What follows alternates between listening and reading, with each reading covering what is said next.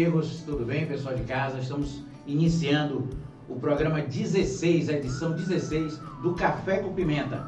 É, esse programa é fruto da parceria entre o Grupo Política, o Blog Pimenta e o Blog do Tami. É, hoje nós vamos bater um papo especial aqui com o meu amigo Lanz Almeida, ex-secretário de Agricultura e Meio Ambiente no município de Tabuna, ex-presidente é, da Bahia Gás, ex, ex, ex é, diretor-presidente da Biofábrica. Atualmente, ele é o diretor-presidente da Superintendência Baiana de Assistência Técnica e Extensão Rural, a Bahia Até. Meu amigo, meu irmão, Lanz Almeida. Boa noite, Lanz. Boa noite, Henrique. Desejo a satisfação de estar aqui com vocês, né, de todo o trabalho que o Política faz, né, esse serviço da, da comunicação, da boa comunicação e também aí o Pimenta, o blog do Tami e dizer da, da satisfação, da honra, da generosidade de vocês de estarem me, me convidando para esse 16 programa do nosso, nosso Café com Pimenta. Então, estamos aqui para bater um bom papo. Nós vamos começar falando é, sobre a Bahia Terra, mas antes eu vou saudar o pessoal que está aqui já online e saudar meu amigo irmão parceiro de bancada, Daniel Tami. Boa noite, Dani.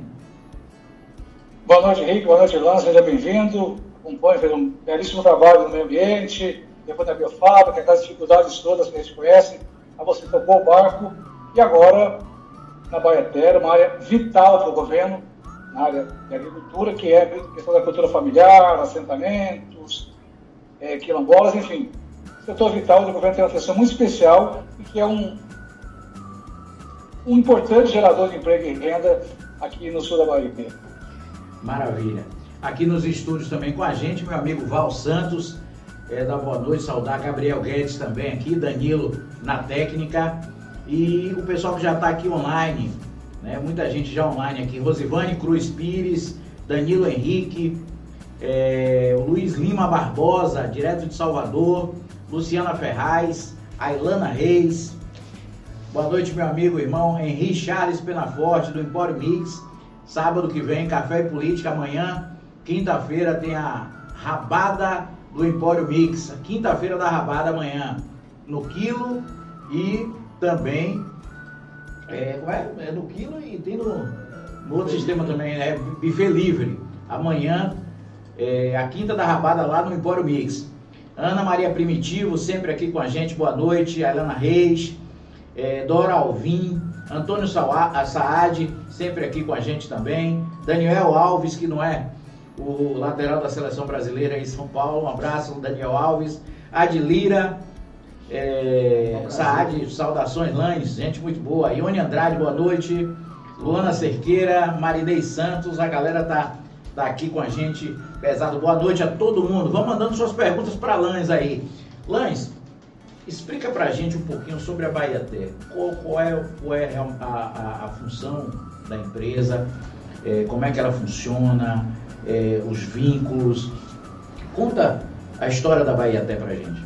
É, a Bahia Terra vem somar uma série de, de esforços de, de investimento que começa lá desde o início do governo Wagner, de um excelente trabalho que a EPDA sempre fez, mas da importância da gente reoxigenar nesse novo momento que o Brasil já passava com o presidente Lula e com a presidenta Dilma, e de um novo modelo que o nosso governador Rui Costa entendeu com a equipe de que a gente precisava, né, precisa de um novo modelo. Então cria-se a Bahia Terra e ela tem uma, uma ação estratégica extremamente importante, fundamental, que é o que Paulo Freire diz.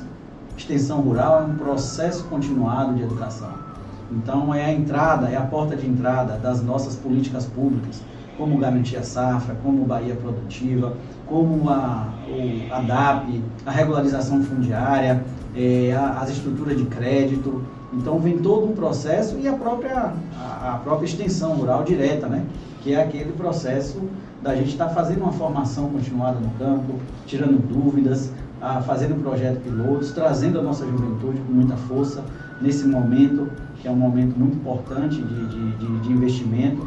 Henrique, Daniel, a turma toda que está aqui, a gente tem o maior investimento já feito por uma gestão pública, que é o do nosso governador Rui Costa, de toda a nossa equipe, são mais de 2 bilhões de reais investidos nos últimos sete anos de investimento direto. A gente não está falando aqui de custeio, de folha, não. A gente está falando de ação de investimento de agroindústria, de chamada pública de até. Hoje a gente tem 66.300 famílias sendo assistidas né, no processo de extensão rural. Nós temos todo o trabalho de garantia safra, do PRONAF, a gente tem toda a parte de regularização fundiária, toda a estratégia que a SUAF faz, que a SUTAGRE faz, toda a estratégia da SDR no, no tocante ao desenvolvimento rural da agricultura familiar, mesmo com todo o processo de destruição que ocorre hoje no governo federal. Então, todo o recurso que ajudava bastante, vindo do Ministério do Desenvolvimento Agrário, foi levado a zero aqui na Bahia, né, principalmente nos estados do Nordeste.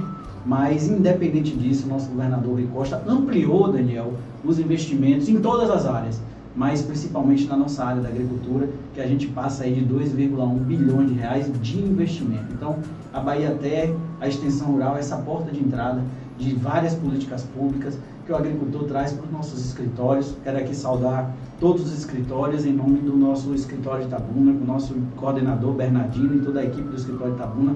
Aqui é um cumprimento que eu estou vendo que a turma toda está aqui, a nossa nosso escritório de lá de Salvador e dizer da importância de todos os 27 escritórios. Depois da educação, ou junto com a educação, a extensão rural Bahia Terra é o órgão que tem uma maior capilaridade, porque a gente vai nesse interior, nessa Bahia profunda, né, como o Val sempre fala, nessa periferia da periferia. Você imagina se nos municípios é, a gente tem uma invisibilidade, né? Tinha até 2002 no Brasil, tinha até 2006 na Bahia, imagina a turma nossa lá do campo. Então, há uma importância histórica. É, infelizmente, o sistema de extensão rural no Brasil começou a ser desmontado desde Fernando Collor de Mello, de tristes lembranças, né, de, de lembranças muito ruins para todos nós, mas com a chegada do governo, do, do, governo Wagner, do governo Lula, com a reafirmação do governo Rui Costa, os investimentos aumentaram e para a gente é uma satisfação estar tá assumindo essa estrutura que veio lá com o companheiro Leonardo, com o Ivan, com o Célio Watanabe. E agora eu tenho a honra de fazer parte desse grupo, hoje capitaneado pelo nosso secretário Josias, anteriormente pelo secretário Jerônimo e agora coordenado lá pelo nosso secretário Josias, que também eu trago um abraço, falei com ele ontem que estaria aqui, mandou um forte abraço para todos, ele que é daqui da nossa terra, que tem um carinho muito grande também por todos. Maravilha. Daniel, o convidado é seu. Olá, a gente é suspeito para falar pela relação que tem de amizade e trabalho junto. Mas vamos pegar exemplos claros. A gente teve, eu estive, você esteve também, recentemente, na Feira da Cultura Familiar e Economia Solidária, ali na Espofenita, onde tivemos a Casa do Chocolate. Ali uma pequena demonstração do universo que representa a agricultura familiar. Uma produção regional, chocolate, licor, artesanato, farinha, carne do sol. É, apesar, como você disse, do boicote assintoso do governo federal, os investimentos são vultuosos e, para investimento vultuoso, resultado significativo. Porque às vezes você tem investimento e não tem resultado. Infelizmente, a nossa região, onde eu sou testemunha, onde a gente atua, realmente os resultados são impressionantes. A gente pode citar o Terra Vista, Dois Riachões, a aldeia Caramuru Paraguaçu, dezenas de assentamentos de comunidades quilombolas, gerando emprego e renda graças a esse apoio que tem através da extensão rural, assistência técnica, que é realmente, como eu disse no início do programa, uma das molas mestras do governo que se preocupa com obra grande, mas também, e principalmente, se preocupa com gente, né, Larissa? A gente tem um, um, um, processo muito fortalecido nos quatro cantos do estado. É, a gente tem 27 escritórios espalhados, então a gente está fazendo visitas em todos os escritórios. Dia 19 eu parto para Juazeiro, fico lá em Juazeiro até o dia 22, é, numa missão que o secretário Josias nos deu. Mas o que Daniel traz é muito, muito importante. É obra tamanho G no tamanho, mas é muito mais obra com G de gente. E Rui tem essa preocupação da história de onde ele veio, do partido né, que ele milita, que é o Partido dos Trabalhadores, e dessa preocupação que nasce o, nosso partido, né, nessa luta de classe, entendendo que a agricultura, o trabalho, eh, o povo, a luta pela justiça social é o que nos move. Então, aqui na região, como você trouxe, Daniel, a gente tem, como tem em todos os municípios, mas falando do nosso, da, da, do nosso local, né, do local de fala, a gente tem a primeira é, fábrica da agricultura familiar de chocolate do Brasil, que está lá em Bicaraí, que hoje é um case de sucesso, visitado várias vezes pelo Banco Mundial. A gente tem o Terra de Santa Cruz, a gente tem um assentamento é, Terra de Santa Cruz, a gente tem dois riachões, a gente tem Terra Vista, a gente tem aí uma série de assentamentos aqui na região hoje, produzindo comida, produzindo alimento, produzindo amêndoa de cacau de alta qualidade. A gente tem investimento no peixe, a gente tem investimento na fruticultura, na verticalização da mandiocultura e atrelado a isso, há um trabalho muito forte da Secretaria também de Educação, um trabalho de formação no CEPs e no CETEPs, então todos os NTS, secretário Jerônimo, secretário Walter Pinheiro, mas hoje capitaneado por Jerônimo, essa preocupação da formação da nossa turma. Porque o que Paulo Freire diz, a educação ela precisa ser cidadã, ela precisa ser emancipadora, mas principalmente libertadora. Então esses, essas políticas públicas, elas atuam de maneira casada, de maneira é, integrada, e eu trago esse exemplo do que a gente tem feito com as, as fábricas escolas, que você trouxe muito bem, Daniel, da Carne do Sol, da nossa amiga, nossa professora, diretora Sirlene. Lá no Terra Vista a gente tem uma fábrica escola do chocolate, a gente tem uma fábrica escola em Gandu de chocolate, temos a Nelson Chau, né, uma escola muito de um simbolismo pelo nome. Eu estive lá essa semana, inclusive. Pelo local, então a gente tem a do couro, a gente tem a do requeijão lá em Santa Bárbara, que também é uma escola fantástica na formação política né, da, da, desses jovens. Então, Rick, os exemplos estão aí, os números é, falam, mas as ações, as entregas e a, a, a modificação, né, essa interferência boa na, na, vida do agricultor, da agricultura, do, do jovem, do meio rural. Muitas pessoas acham que é só levar a internet e o jovem quer muito mais do que isso.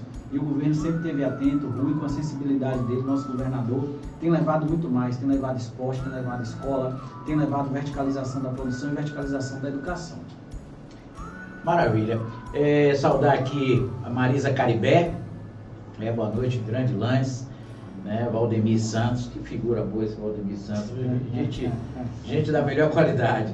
Raquel Alves, boa noite, Raquel. Lucas Linhares, a Valeri, Valeri. Valeri Nicolier, boa noite, sucesso, Lance. Muito importante ouvir você. O Henrique, o Henrique Charles Penaforte também está aqui. Lance que é, você então, presidiu a, a, a Bahia Gás também, Biofábrica, a Biofábrica, perdão. É, por um, por um... é, ele resolveu nomear você diretor da Bahia Gás, viu, Lance? É, exato. Você está com tudo gás, hein? preocupado já. É, só faltava chamar ele de cururu, né? é, é, é, e a, a, a Biofábrica vem, vem, vem passando por uma, uma, uma série de problemas, né? Essa questão. Explica pra gente direitinho como é que funciona a biofábrica. Né? Você que é, é, foi mais, mais de três anos, não foi? Você foi cinco anos, cinco anos né? diretor-presidente lá. Como é que funciona realmente a Bahia Fábrica? Existe essa, essa dúvida, as pessoas falam, comentam muito, falam o que não sabem. Às vezes eu quero entrar no debate, um dia até é, liguei para Val, mandei um zap para ele, questionando algumas coisas, justamente para me embasar para poder entrar em algum debate, entrar em alguma discussão e saber como realmente funciona a Bahia Gás. Ela é uma economia mista, ela é do governo do Estado. É, como é que funciona a estrutura da, da biofábrica? É, a biofábrica ela é uma OS. E assim, eu, eu tenho um carinho né, muito grande porque a gente tem um estado muito grande, né? A Bahia cabe aí uma, uma França dentro dela. E, mas esse local nosso, na questão da Mata Atlântica, eu tenho um carinho muito grande pela biofábrica. Toda, quando eu fui secretário aqui, sempre ia lá. E ela é um OS, ou seja, ela, ela, é, uma, ela é uma estrutura privada com o título de OS. Né? É uma, uma organização social que é um título dado pelas assembleias legislativas.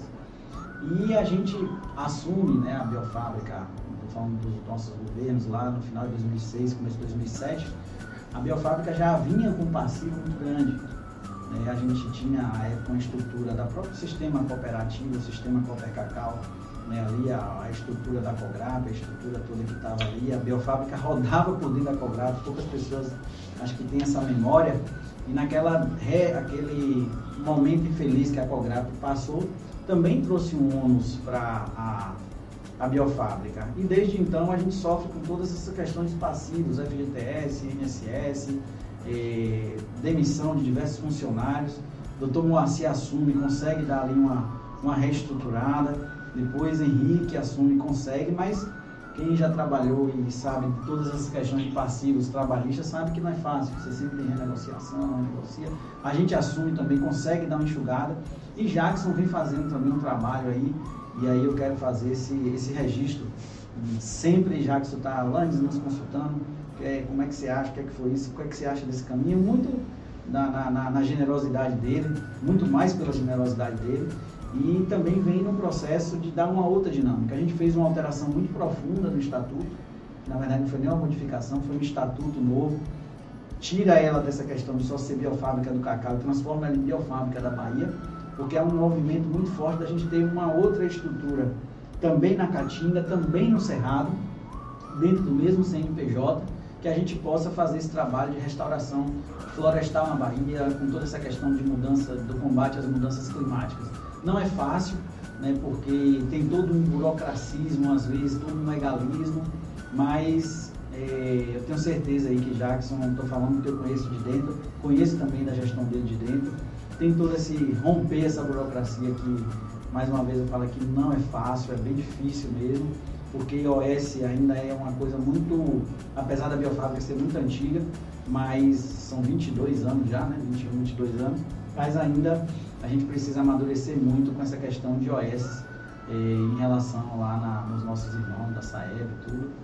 Tem uma legislação muito boa na Bahia, mas a gente precisa crescer e fazer uma relação muito forte com o setor privado. Não é fácil essa competição, que muitas vezes ela é muito rasteira, Daniel, essa competição entre viveristas. Infelizmente ainda é muito rasteira.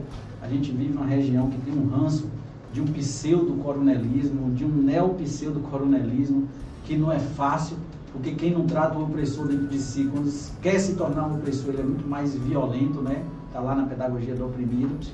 E a gente, Jackson tem feito também relações aí com a, com a iniciativa privada, mas pelo tamanho ainda é o maior viveiro de produção, o maior viveiro telado de produção de mudas do mundo.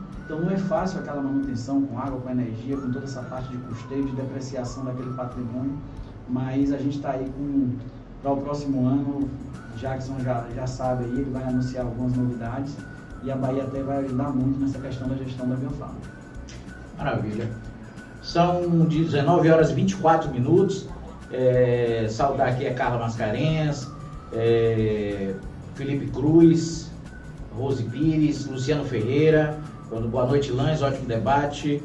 É, Valdemir, parabéns ao Política. Lãs traz um debate de qualidade. Obrigado, Val. Daniel,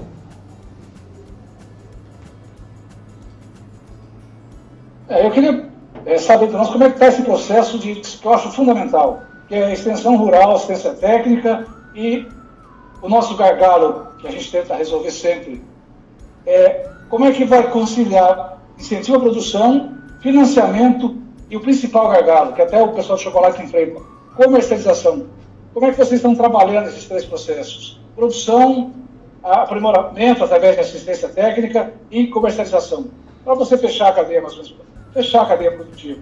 É, a gente... Não adianta você produzir, ter qualidade e não ter acesso ao mercado. É, a gente já vem agora com, tirando um pouco essa questão, é importante né, essa questão das cadeias produtivas, dos arranjos produtivos, mas a gente agora vem numa pegada muito forte, que já tinha iniciado no governo Rui, e a gente vai materializar ela agora de maneira muito mais forte dentro das novas chamadas, né? um chamado que o governador faz, que o secretário tem feito, nosso chefe de gabinete, né, Jean, também, que mandou um forte abraço para todos. A gente vem numa nova pegada de agroecossistemas. A gente vem numa pegada muito forte de produção de alimentos. A gente tem uma parcela eh, de mais de 100 milhões de brasileiros hoje, dados do IPEA, que estão em situação de vulnerabilidade nutricional. Então a gente vem muito forte nessa pegada. A gente está fazendo esse trabalho de formação, as chamadas terão, Daniel, um foco muito forte na jovem, no jovem rural, com oportunidade, com um bom salário, para ele poder ser agente modificador do próprio território dele. É importante a ação do técnico, do agrônomo, da agrônoma, da engenheira florestal, do engenheiro florestal, que teve também essa formação, mas graças aos CEPs, graças aos CETEPs, a gente tem quase 9 mil jovens formados nesses cursos técnicos, nessas escolas técnicas espalhados aí em toda a Bahia. Então, por exemplo, nas nossas chamadas, pelo menos nas novas agora, pelo menos 50% da equipe tem que ser jovem né, meninos e meninas formados no CEPs e no CETEPs, uma parceria forte que a SDR está fazendo com a SEC, aí numa articulação muito forte da Casa Civil, nessa sensibilidade que o nosso secretário Josias e o secretário Jerônimo têm, também um amigo, querido irmão.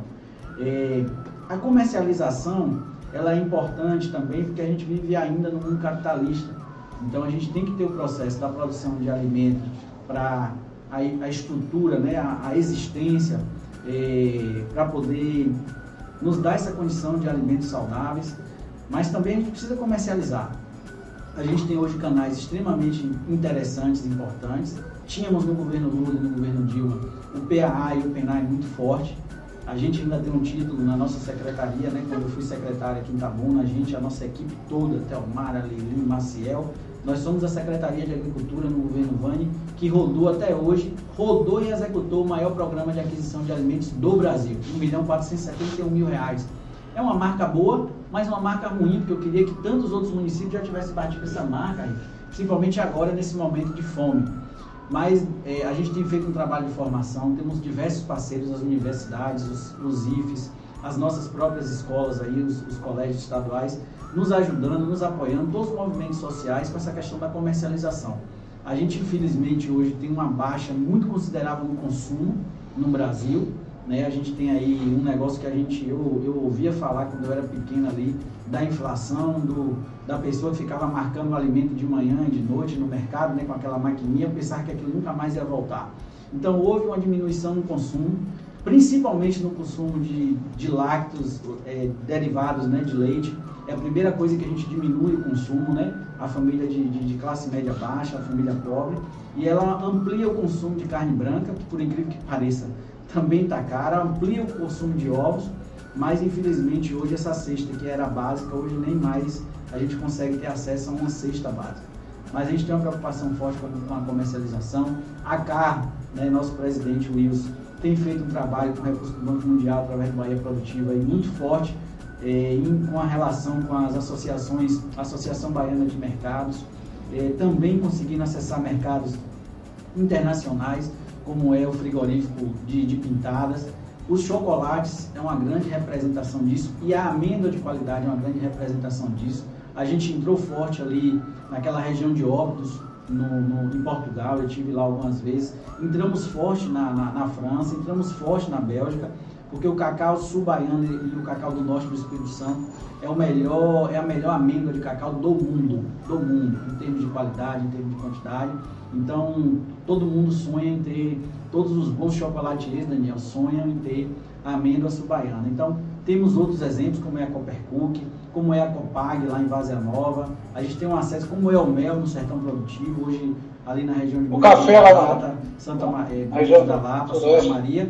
E o nosso café arábica ali na região da Chapada, os meninos lá, é, Rodolfo Moreno, a turma toda lá da cooperativa de Piatã vendendo uma saca de, de, café a 60 mil, 57 mil em leilões online aí para serem vendidos como microcápsulas em mercados internacionais. Então, a Bahia hoje é um case de sucesso. O próprio Banco Mundial e o FIDA reconhecem, autenticam, chancela e premia a Bahia desde a gestão do nosso governador Wagner e agora fortalecida ainda mais com a gestão de Rui. A Bahia é premiada no mundo todo, Rick, como exemplo em relação a tantas outras coisas, mas no, no, no que diz respeito à nossa parte na agricultura, através de todas as ações que a gente faz em todos os municípios da Bahia.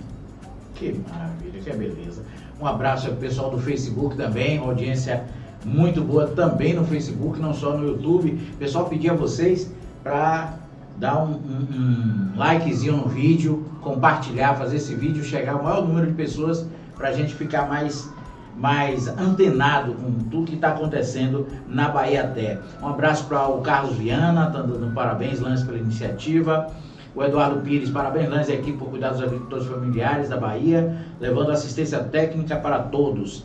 Boa noite, Celso Bulhões, Ivan Costa, parabenizando, desejando sucesso na nova missão.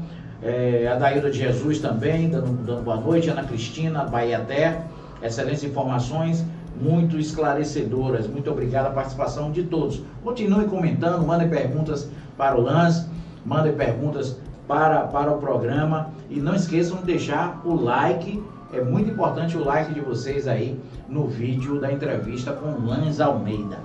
Lange, a Expofenita superou as expectativas. Certeza. Estou conversando com o coordenador, né, o, presidente da AGESUL, né, que, que, que foi responsável pela Expofenita, Daniel, e está muito satisfeito né, com, com, com, o resultado.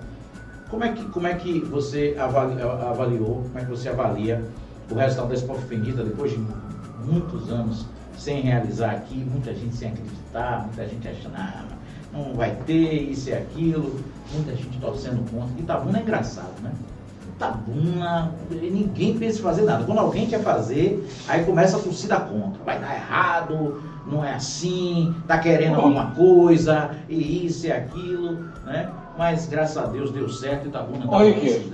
Ô, Rick. Oi. Ô, Rick. Diga. Antes de nós responder isso, eu gosto de usar muito uma frase de Elenilson Chaves, o saudoso Elenilson, ele disse, Daniel, essa é uma terra onde o cara gasta dois reais para você não ganhar um. Agora lança complemento, é mais ou menos por aí, né, Henrique? É isso. Elenilson dizia essa frase, eu lembro sempre dele. Muita saudade, meu amigo Elenilson. Mas é isso. Aqui o cara gasta dois para você não ganhar um.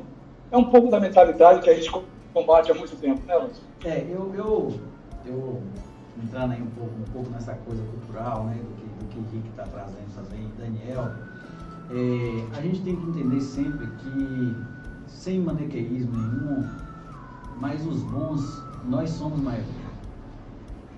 Afeto é algo que as pessoas lidam o tempo todo. A decisão de receber esse afeto bom ou ruim é a decisão de cada um, decisão sua.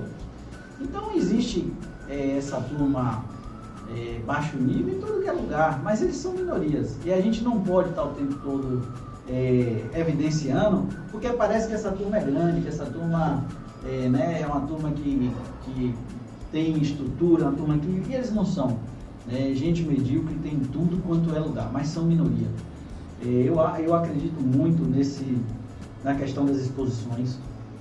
Acredito mesmo. Eu acho que a gente tem que estar é, tá sempre atualizando esses modelos.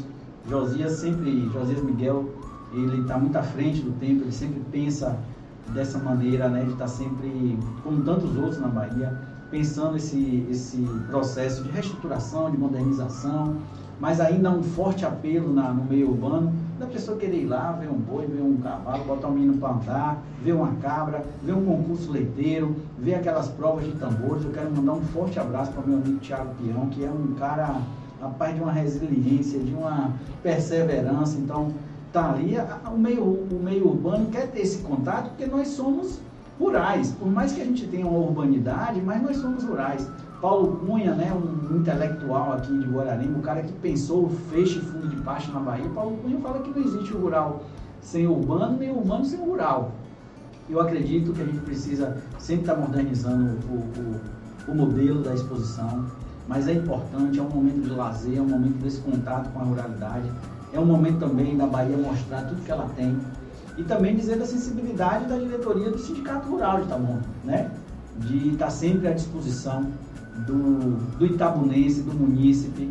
Né? O Wallace é um cara também que pensa muito à frente do tempo dele e toda a diretoria do, do, do sindicato de estar sempre cedendo espaço, de estar sempre fazendo essa colaboração, entendendo da importância daquele espaço. A gente tem tanto projeto bom para aquele espaço então, também se tiver uma oportunidade, eu quero aqui fazer já um pedido, conversar com, com o prefeito Augusto, dessa possibilidade, tanta coisa boa que aquilo ali pode ser. Não só um parque, tá, um parque verde, que é importante, mas um espaço de formação da jovem, do jovem, do meio rural, da periferia, do quanto a gente pode fazer para além do que já se faz no sítio dos menores, nas escolas municipais, mas ali tem tanta oportunidade é, um curso, um, um, tratamento com ecoterapia ali para crianças que tanto precisam, que eu sei que a turma da polícia ali não dá conta de tanto pedido, de tanta demanda, mas é parabenizar. A feira foi um sucesso, a gente teve aquela questão ali meteorológica, porque quando o Papai do Céu quer, né, chega, não tem esse negócio, a chuva vem forte às vezes, mas independente disso, eu tive a honra, Daniel, de ficar ali representando o secretário, o secretário pediu né, que eu ficasse representando ele, então fui ali os os três dias, fui na abertura, depois fui os três dias. E assim, é um modelo que a gente precisa estar sempre reformulando, mas é de extrema importância e o sucesso da feira foi, foi muito bom, muito além do que a gente imaginava. Maravilha. Gostou? Você chegou aí lá, Daniel? Você chegou aí né, na Expo Finita? Hum, acho que o Daniel tá, tá preso ali. Ah, cheguei, fui na, fui na abertura. É, acompanhei a, a feira da vida familiar, acompanhei a, a Casa do Chocolate, acompanhei a, a, fábrica, as fábricas de escola, nessa, área onde eu, eu, eu fiquei encantado. Aliás, para mim, na novidade da variedade da riqueza que eu vi na Fafesol, na Casa de Chocolate, com mais de 100 marcas, e um trabalho que é empolgante, que a gente é, isso é, algumas marcas, o governo às vezes faz tanta coisa e a gente passa batido. Essa questão da fábrica escola de chocolate, quando você pega estudante ali de 16, 17, 18 anos, aprendendo a produzir chocolate e saindo dali para o mercado de trabalho, ou seja, não, o que eu estou aprendendo aqui eu vou levar para a minha comunidade, para o meu assentamento. É, é, um processo muito legal. Você pega uma, um, um, jovem, um adolescente que, em outros tempos, ou num governo de direita, não tem perspectiva de futuro, ele passa a ganhar perspectiva de produzir chocolate, de produzir carne do sol, produzir queijo. Dizer, é um trabalho que às vezes não aparece, mas é de uma importância fundamental. Daqui a pouco, eu quero voltar no assunto. Você falou de inflação que você não pensava mais que ia haver. Outra questão que nos preocupa muito, que o, governo progressista tem que ter um compromisso muito grande com essa questão da fome, e aí passa de novo para a agricultura familiar. Comentar alguma coisa? Não, eu, eu, eu só que que o Daniel trouxe nessa questão das escolas ali, da carne do sol e do chocolate, né, todo esse trabalho ali também da, da economia solidária, da, da né, fazer esse reconhecimento ao, ao esforço, às ações né, da, da, qualificação do trabalho. O CVT, lembrando do CVT, eu lembrei da UESC, a minha universidade, a universidade que eu estudei, que eu militei no movimento estudantil. E eu quero mandar um forte abraço a todos os reitores e reitoras, mas um forte abraço ao Alessandro, Sandrinho, magnífico reitor, que é meu amigo, meu irmão. E parabenizar o ESC pelos 30 anos. Sou muito grato ao ensino público e de qualidade que a universidade me trouxe. E dessa responsabilidade de devolver um pouquinho né, de tanto esforço que a gente faz desse investimento público, que não é barato formar alguém na graduação, na, na, na pós-graduação. E todo mundo poderia e deveria dar um pouco desse retorno social, deste investimento, desse investimento público e gratuito que as universidades fazem no Brasil, seja ela federal ou estadual. Então, parabéns ao ESC pelos 30 anos e que venham muitos 30 vezes 30. Maravilha. É, são, 8, são 19 horas e 40 minutos, estão batendo papo aqui com Lanz Almeida, presidente da Bahia Ter. As perguntas estão chegando aqui. O Carlos Viana Antes o Ailton, ele, parabéns Lance, muito sucesso nessa empreitada que é a terra da nossa Bahia. Né? E a Valerie, parabéns Lance, ao Rick, Café com Pimenta. O Carlos Viana, ele pergunta, é, o Banco Mundial disponibilizou quanto? E a Adilira, ela fala, queria saber de Lance sobre o combate e o controle da monilíase. Como é que está como é que tá essa questão? O investimento do Banco Mundial é, um é o maior investimento do Nordeste e do Norte hoje. A Bahia tem um bilhão de reais. Né? A gente já fez uma execução aí de quase 550 milhões de reais. Temos aí mais 450 milhões de reais para investimento. Isso capitaneado na SDR, pela CAR, através do nosso presidente, diretor-presidente Wilson. E tudo é feito através de chamadas públicas. Eu não sei bem um recorte aqui da nossa região, não estou ainda com esses números na cabeça, Cacá mas só numa aliança produtiva do cacau, Daniel, né? Daniel sabe isso aí também bem, são 10 milhões de reais de investimento direto, fora os investimentos indiretos. Então, o investimento só na, na, na, na do Bahia Produtiva, só de chamada pública da Bahia até hoje a gente tem aqui na nossa região 7.300 famílias na, nos, nos oito territórios atendidos que tem a cacauicultura como a rede produtiva, o agroecossistema mais forte. Então, é, os investimentos não param, a gente vai lançar aí mais uma chamada forte agora de 30 mil famílias, uma chamada específica para jovens. Em relação ao Monilise, quem, quem, me acompanha aí na rede, é, eu vou pedir aí a turma lá, quiser me acompanhar, é bom lá na, no Instagram, no Facebook, no Twitter. A gente tem uma preocupação muito grande, cara, a Bahia é grande, tem a Catinha, tem o Cerrado, mas preocupação muito forte também com a Monilise. Eu tive no Peru, tive no Equador, é, é um, um, processo, Daniel e Henrique, muito complicado. A gente tem aí uma perda de 98, até 98% da produção. Se a, a, a, vassoura de bruxa foi ruim, a monilíase pode elevar a décima potência. O Estado né, já tem se preparado, a DAB, a SFA, a Superintendência é, da, de fiscalização agropecuária, mas principalmente a ADAB já vem num trabalho muito forte. O professor João Carlos, né, substituindo aí os outros secretários, mas também vem numa pegada muito forte, ele que é da região, uma preocupação. A gente tem hoje as duas pessoas mais qualificadas do mundo para tratar de monilíase, que é a Catarina Cotrim, da, da DAB, e a professora Karina Gramacho, da CEPLAC, da UESC. Então a gente tem hoje um cabedal extremamente importante de ações. Também estamos aí com a proposta, apresentamos ao secretário Josias uma proposta de uma chamada pública de extensão rural específica para a monilíase, porque o Cacau estava fazendo uma conta é, essa semana, o Cacau só de amêndoa esse ano já movimentou 1 bilhão e 200 milhões de reais na nossa região. Então a gente sabe da importância do turismo, do serviço, da borracha, da mandioca, é, de tantas outras coisas, mas muitas dessas coisas, a cinquentenário, Itabuna, os serviços que Itabuna e Deus presta, é muito fruto e consequência da cacauicultura. Os, os economistas dizem que isso aí pode ser elevado a 20 vezes. Se a gente botar 4 sendo moderado, isso circula na região 4,8 bilhões de reais. E a gente está falando só na compra e venda de amêndoa.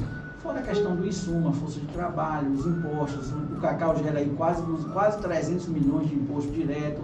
Só nas quatro plantas que a gente tem de moagem de cacau são 2.200 empregos diretos, fora os empregos indiretos.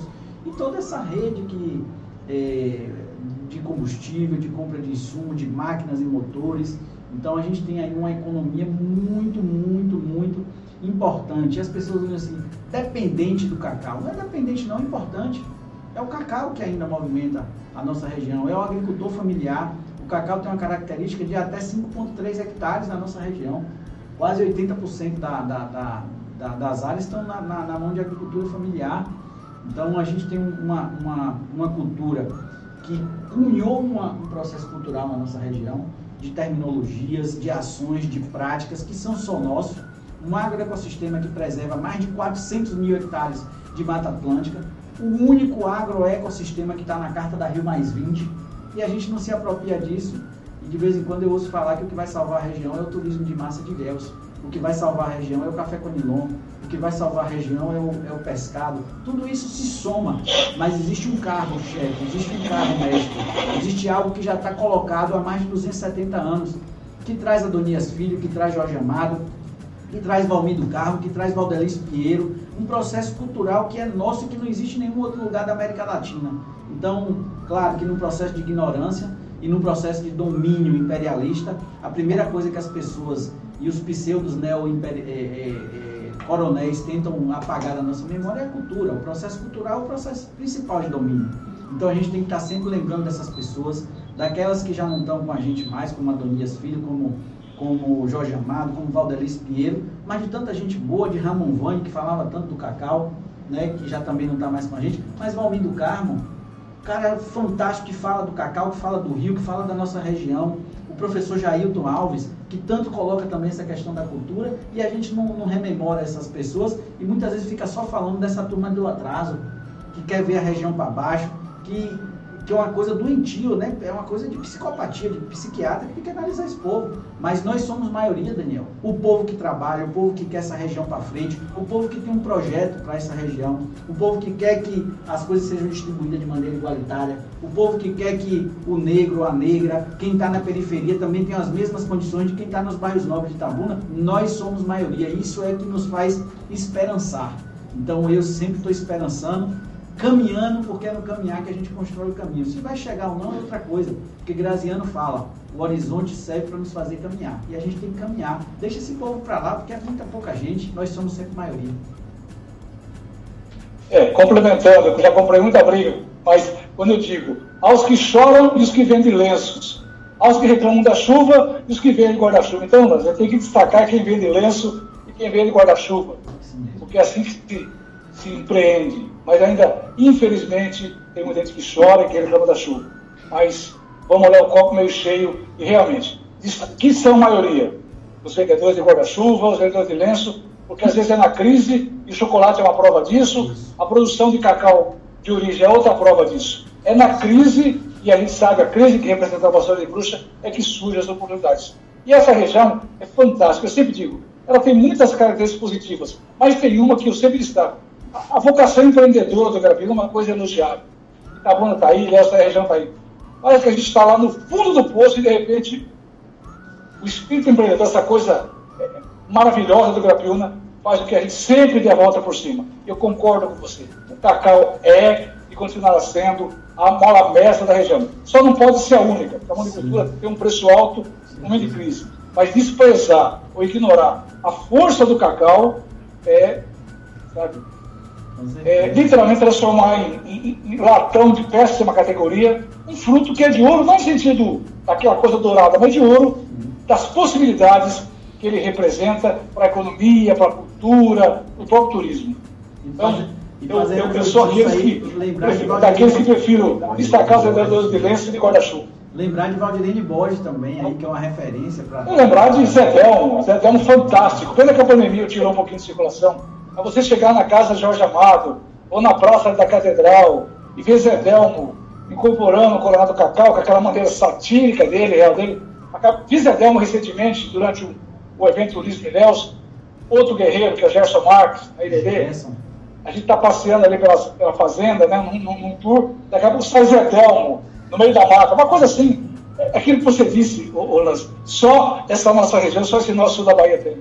Que é um misto de cultura, de cultura, de riqueza do patrimônio histórico e essa coisa fantástica que ainda é e vai ser por muito tempo o cacau e agora o chocolate. É, você trouxe Eu falo essa... muito do zero dessa região, porque realmente é, ela é fantástica pelo que ela oportuniza e pelo que ela empreende é, de tantas fazendas hoje, né, com essa questão do turismo, Henrique. Daniel trouxe aí um dos exemplos, né, do meu amigo também, Gerson Marques. É o, o, ponto turístico, não sei se o termo é esse, me perdoe, mas é o ponto turístico mais visitado e mais bem avaliado do TripAdvisor aqui na Bahia, então, é, no sul da, da Bahia. Bahia. Então, é fantástico. A própria divisora, a TripAdvisor é uma das mais valiosas do Brasil, é, da Bahia.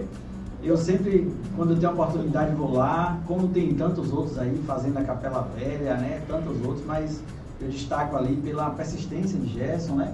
Uma coisa tão simples, tão singela, mas que traz tanto bom afeto pra gente. Então é, é essa reinvenção que você traz, é essa força né, de gente trabalhadora, porque nós somos maioria, isso a gente tem que estar tá fazendo esse mantra. Quem quer trabalhar, quem trabalha, essa, essa mistura boa que essa, esse sul da Bahia teve com os libaneses, com os árabes, com os irmãos africanos, com os indígenas, esse povo originário que estava aqui, com o povo sergipano que traz essa pegada tão forte de, de trabalho, de não ter dia, de não ter noite. Então, assim, eu acredito que é, Deus foi extremamente e é extremamente generoso com a gente, os encantados, Alá, Tupã, é, muito generoso com a gente. Então, assim, a gente tem que se apropriar tomar posse disso e sempre estar tá com esse mantra do que é bom, né? E deixar porque o mal por si só ele se acaba. Então, é a certeza, essa leveza que a gente tem que estar tá sempre trazendo forte. Eu não sei se vocês vão falar na FEBASF aí, mas daqui a pouco eu quero fazer esse convite também, que o secretário pediu. Vamos falar, vamos falar. Eu também quero, quero, quero. Deixa eu só, quero, deixa eu só dar, dar uma atenção. Deixa eu só dar uma atenção aqui a galera do chat do do, do YouTube, tá? Do Facebook a gente não, não, não tem como é, dar muita atenção agora. É, mas aqui o, o Ivan Costa deixou uma pergunta, a gente vai ler. E o Ismar Lima Pereira, eles, pequeno notável, Lance, saudações fraternas a todos. Parabéns, irmão, é, te love. O Beto Galego, boa noite, companheiro Lange. Joabes Ribeiro, é, também dando boa noite aqui, assistindo o programa. É, Carlos Viana fala em capacitar os jovens no espaço do Parque Tabuna. Ah, no instante a gente vai para Valeri, só para o pessoal que está, o Marcel do Vale, Vanderlei. Aqui para a Ana Lúcia Santos. Boa noite, irmã Lance. O Ivan Costa ele, ele pergunta qual vai ser o trabalho de assistência com os consórcios. E o Luciano Ferreira ele pergunta, Lãs, o que fazer para que a lei estadual de agroecologia possa ser aprovada para fortalecer a política de agroecologia na Bahia, para que a população possa ter um alimento de qualidade? São as duas perguntas do Ivan Costa e do Luciano Ferreira. É, numa, numa ação extremamente acertada, aí o nosso secretário Josias, com o chefe de gabinete, toda a equipe nossa lá, com o Jean e toda a nossa equipe, também pensou o seguinte, existe uma, uma força de trabalho extremamente qualificada nas nossas prefeituras, Sim. fora o que a gente traz de contratação também, além de cargos, mas eu estou falando aqui de referendo Itabuna, por exemplo. Você tem ali pessoas como Pedro, como Pardal, como Conceição, como Suzana, equipe extremamente qualificada, todos que estão ali da Secretaria de Agricultura e Meio Ambiente. Né? Então, pensando em outras secretarias também, o que é que o secretário pensou? Por que não as prefeituras também, através dos consórcios, é, apoiarem, né? eles já fazem isso, mas fazer com um objetivo, com os kits produtivos, sendo remunerados, os consórcios sendo remunerados pelas atividades, as visitas técnicas, os processos de extensão, a, todo, todas as atividades que permeiam e constroem os editais de chamada pública, e os consórcios vieram forte agora, um, sendo redundante, com a parceria mais forte. O governador tem apostado também é, muito forte nisso, né, somando a toda a estratégia que é muito maior né, com as entidades, mas entendendo que também precisava complementar, ainda mais nesse momento né, obscuro e desafiador que o Brasil passa sem extensão rural, porque nós não temos mais o MDA, e Rui acertadamente, junto com a SDR, traz os consórcios também, porque as secretarias já fazem esse trabalho, e agora com um direcionamento mais forte com a política, que é a política estadual e nacional de extensão rural. Em relação a, ao que o Luciano traz, a gente tem feito aí diversos debates bons. O deputado Marcelino Galo, que foi o relator da, da lei de agroecologia, tem feito um esforço.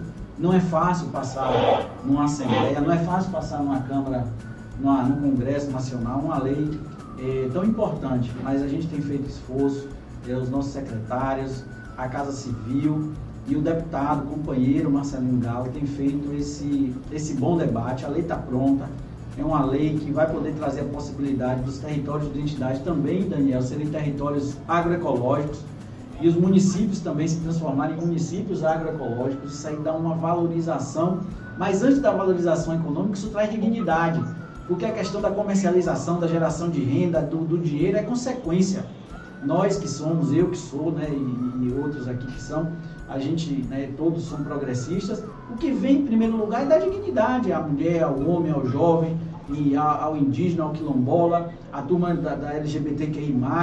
É, é, esse é o principal. O restante é consequência. Essa é a causa, é trazer dignidade para o nosso povo trabalhador. Agora, se o comércio vai ser maior ou menor, se a renda vai ser maior ou menor, claro que é importante que a gente está no capitalismo. Então, a gente tem essa pegada da questão da, da, da lei estadual de agroecologia, traz uma série de benefícios para os territórios e para os municípios.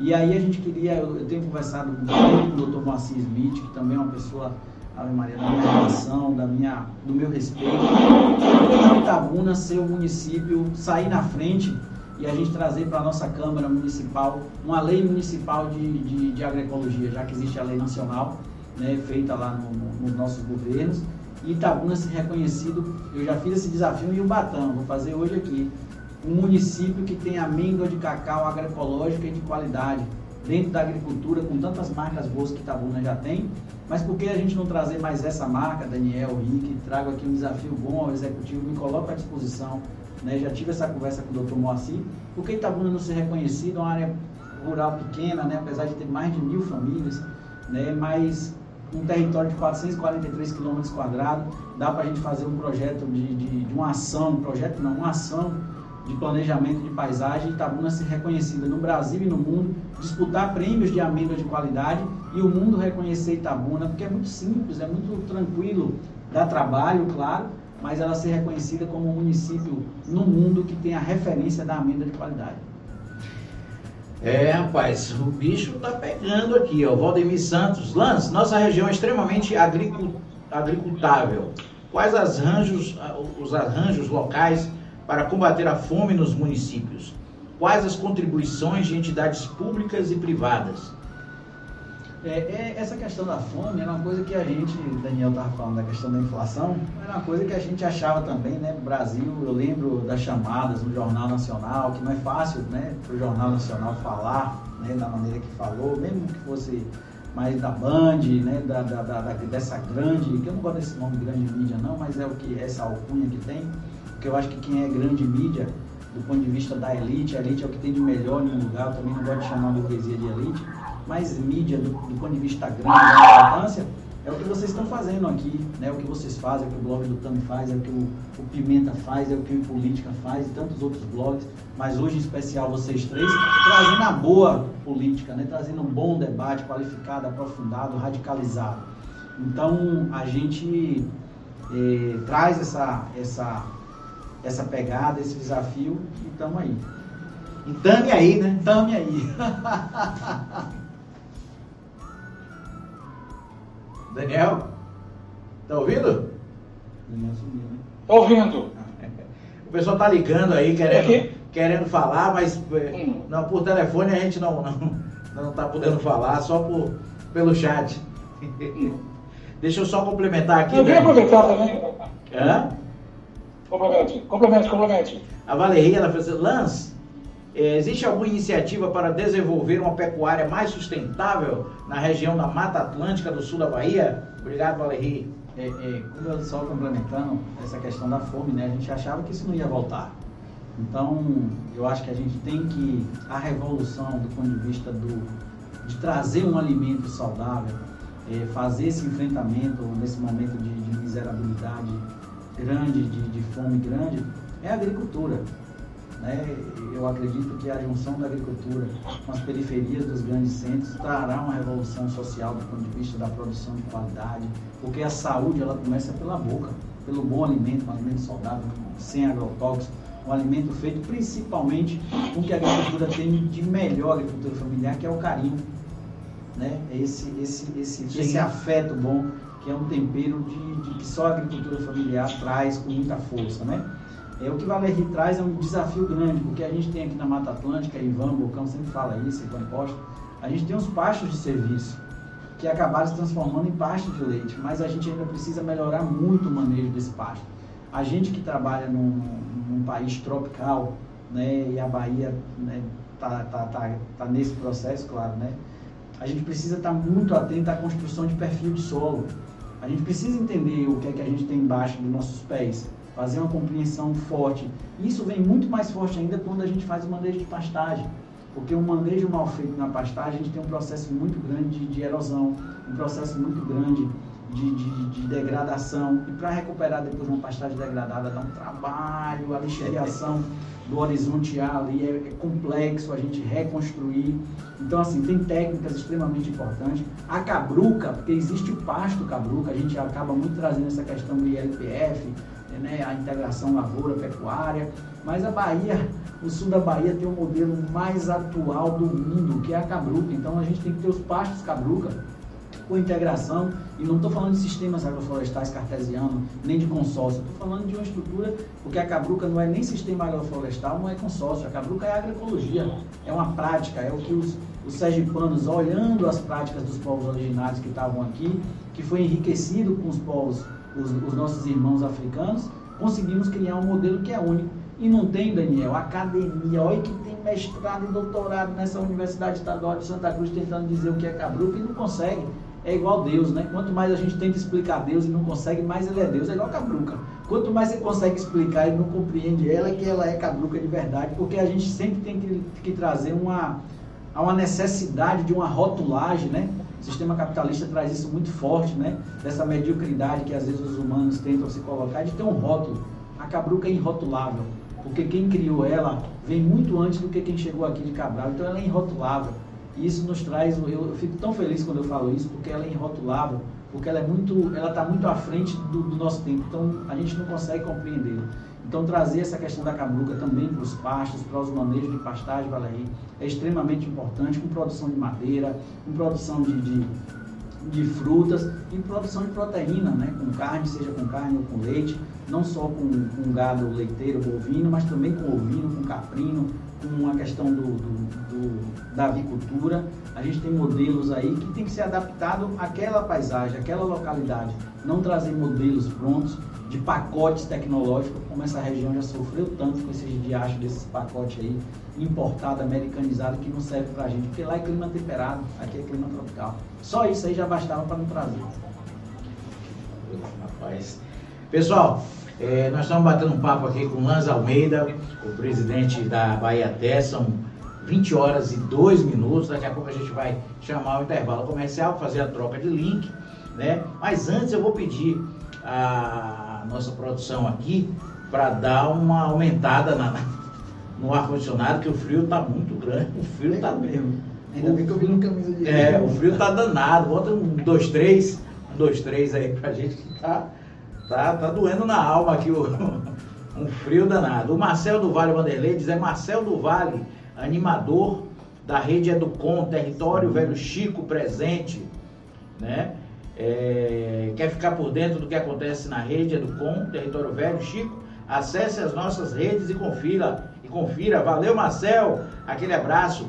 A Valerila pergunta: uma, uma, uma pecuária regenerativa que convive melhor com a floresta e conserva os mananciais, o agricultor familiar tem gado também, sempre em regime extensivo. Um abraço para o Wellington Acega, Acegawa. Acegawa. Acegawa. Abraço ao Lanza, até da Bahia, avante para Bahia até SDR. É, a Adilira, esse papacapim é bom. Carlos Viana, muito conhecimento, Lance, muito conhecimento, pessoa certa para o desenvolvimento da nossa região. Edson Silva, boa noite a todos. É, Ana Cristina Birapitanga também já está saindo na frente com a construção da lei municipal da política de pagamento de serviços ambientais e agroecologia. Né? agroecologia desse município, apoiado pela Bahia Terra. Né? E antes da, da a Valeria, acho que você já falou, né? Sobre essa a, a questão da pecuária regenerativa. Né? É, tem aqui o Ivan Costa, o que a Bahia, até, a Bahia até pensa em buscar o pagamento de serviço ambiental e preservação de água e crédito de carbono. João Geraldo, boa noite, companheiros e companheiras. Boa noite, João Geraldo.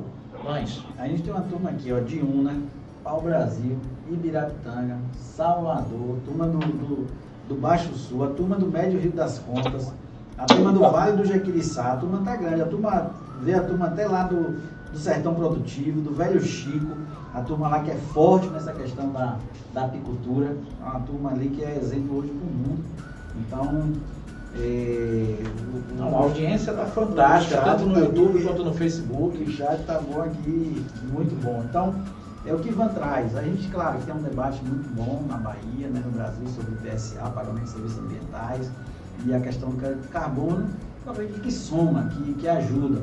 Mas no momento em que a gente tem a economia de Francisco e de Clara, no momento que a gente está discutindo mudanças climáticas, né? nesse momento importante que o mundo está fazendo uma, uma reavaliação, né? pelo menos muitos estão, eu acredito que a maioria está.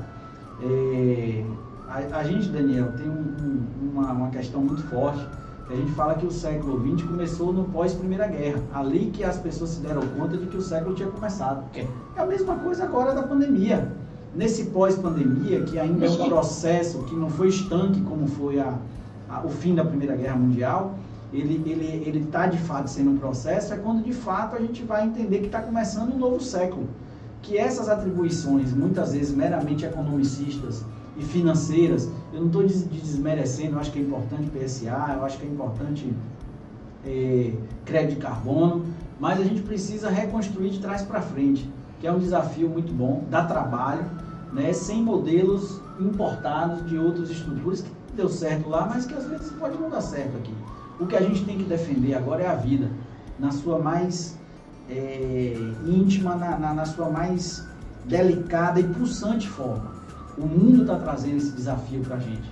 A vida é que precisa ser defendida, independente da, da, da, da vertente. Então, de, de, e a política nos traz isso. Eu fico, eu fico incomodado como as pessoas conseguem dissociar, por exemplo, na universidade tinha um livro, tem um livro que ainda que é em Ecologia de Populações, que é Homem e Natureza. Aquilo já me incomodava. Eu falei, como é que a gente consegue dissociar homem e natureza, né? O homem é uma coisa, a natureza é outra. Né? Então, isso, isso traz essas reflexões. Como eu também eu sou muito paulo freireano, eu acredito muito na pedagogia da pergunta, porque o que move é a pergunta.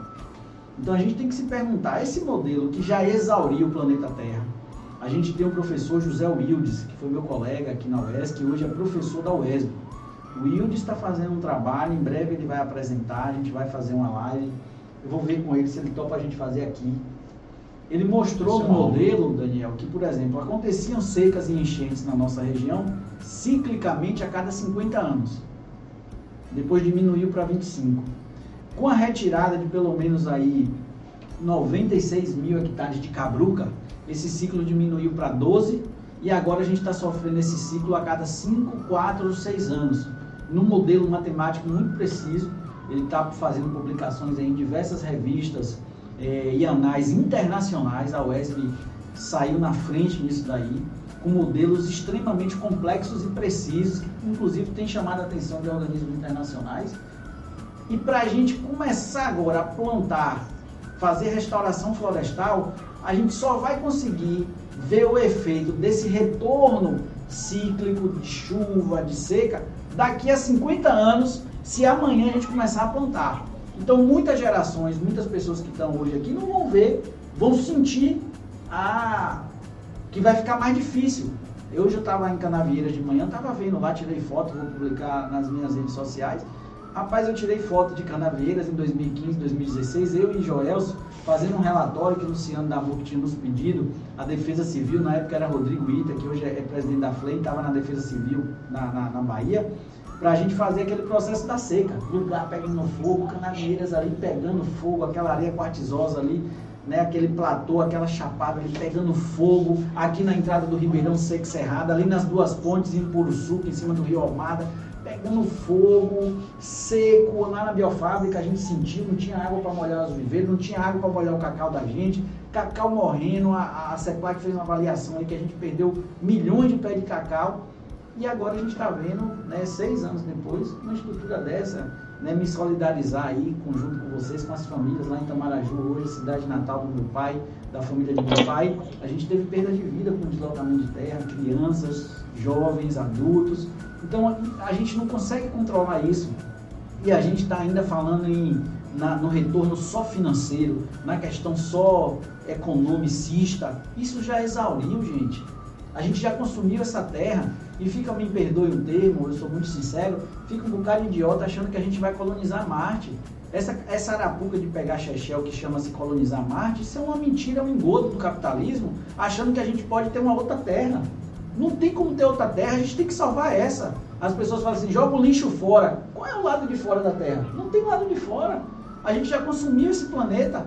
Ou a gente se muda o nosso modo operante, que isso é impossível dentro do capitalismo, de viver, porque não tem outra terra, não tem como colonizar a Lua, não tem como colonizar Marte. Esse Elon Musk, se a gente, quem for fazer uma análise aí da, da história de vida dele, de onde ele veio, quem era o pai dele, vai ver desse gosto. Então, é, eu, eu, acredito muito, voltando aqui, essa questão do crédito carbono é importante, a questão do PSA é importante, mas a gente tem que preservar porque é a vida.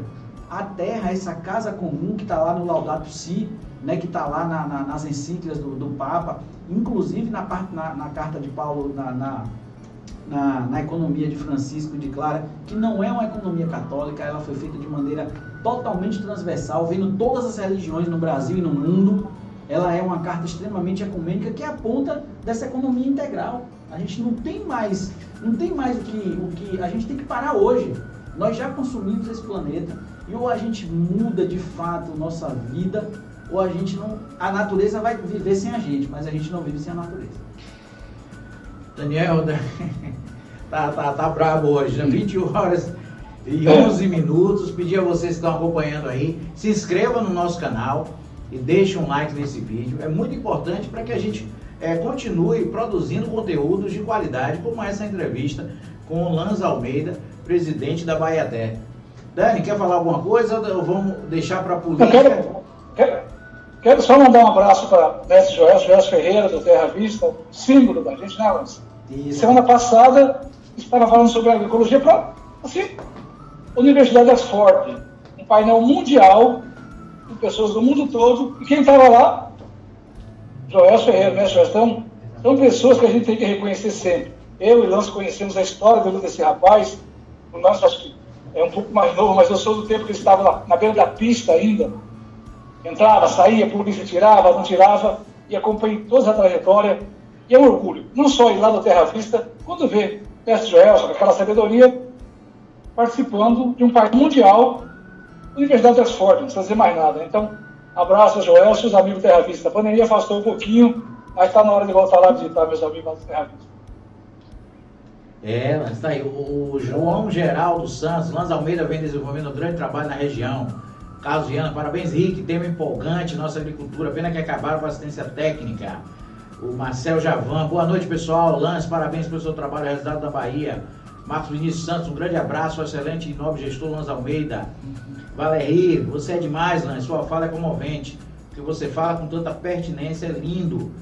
O Celso Bulhões participando desse chat, a Bahia 10, Setaf e Tapetinga. Parabéns pelas colocações, Lance Almeida. O Alas 70. Boa noite, meu querido. Lance, pode avançar muito com a adoção da Cabruca como modelo. Né? Adilira, avisei aí que o Papacapi é bom. Lanzinho jogou duro. É... Nós vamos é, daqui a pouco chamar um comercial para a gente voltar falando de política e sobre o evento. FEBASP. A, a, a FEBASP, né? E, mas antes aqui, meu amigo é, Antônio Saad, ele fala que o MST vive a reunir forças e apontar caminho único de solução para combater efetivamente a fome no Brasil e a reforma agrária. Aliás, um dos motivos que derrubou Jango com o golpe de 64. Será que tem outro caminho fora da reforma agrária para efetivamente combater a fome? É a pergunta do Antônio Saad. Para a gente encerrar esse quadro, chamar o intervalo comercial e voltar com política. É, há uma conveniência dessa estrutura burguesa no Estado, aqui no Brasil, que tenta o que é bom, o que eles compreendem que é bom. É, aqui eles usam e o que eles acham que não é bom lá fora, eles não usam aqui. E uma dos modelos mais, uma das questões mais fortes é a reforma agrária. Eles querem ser americanos, querem ser franceses, querem estar na Champs-Élysées, querem estar lá na Espanha, querem estar em Portugal. Todos esses países fizeram reforma agrária. Todos esses países fizeram reforma agrária. O Brasil não vai conseguir é, ampliar a estrutura de produção de alimentos, de ter justiça social na cidade, no campo. Eu estou falando de reforma agrária não só na questão rural, mas também de ter a regularização fundiária no meio urbano. A gente, isso é princípio. Mas claro que é um processo de ignorância. Quem leu Gessé de Souza sabe disso. Quem leu Sachs sabe disso. Né? Quem faz esse aprofundamento. Eu agora, depois dessa pandemia, eu fiquei um pouco meio. Agora já, já minha esposa, né, minha companheira sempre puxa minha orelha, você, você às vezes fica muito intolerante.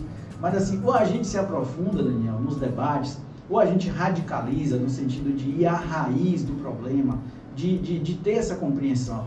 Se vocês me chamarem aqui para um debate de medicina, de saúde, eu vou ficar muito raso, porque não é a minha praia. Mas quando você tem um médico, ele é obrigado a saber da questão da saúde. Quando você chama um arquiteto para discutir urbanização, ele é obrigado a entender de, de da, questão urbani, da, da questão urbanística. E assim, eu não sei de tudo da agronomia. Eu sei muito pouco, porque quando eu olho assim, eu falo, quanto tempo para eu aprender?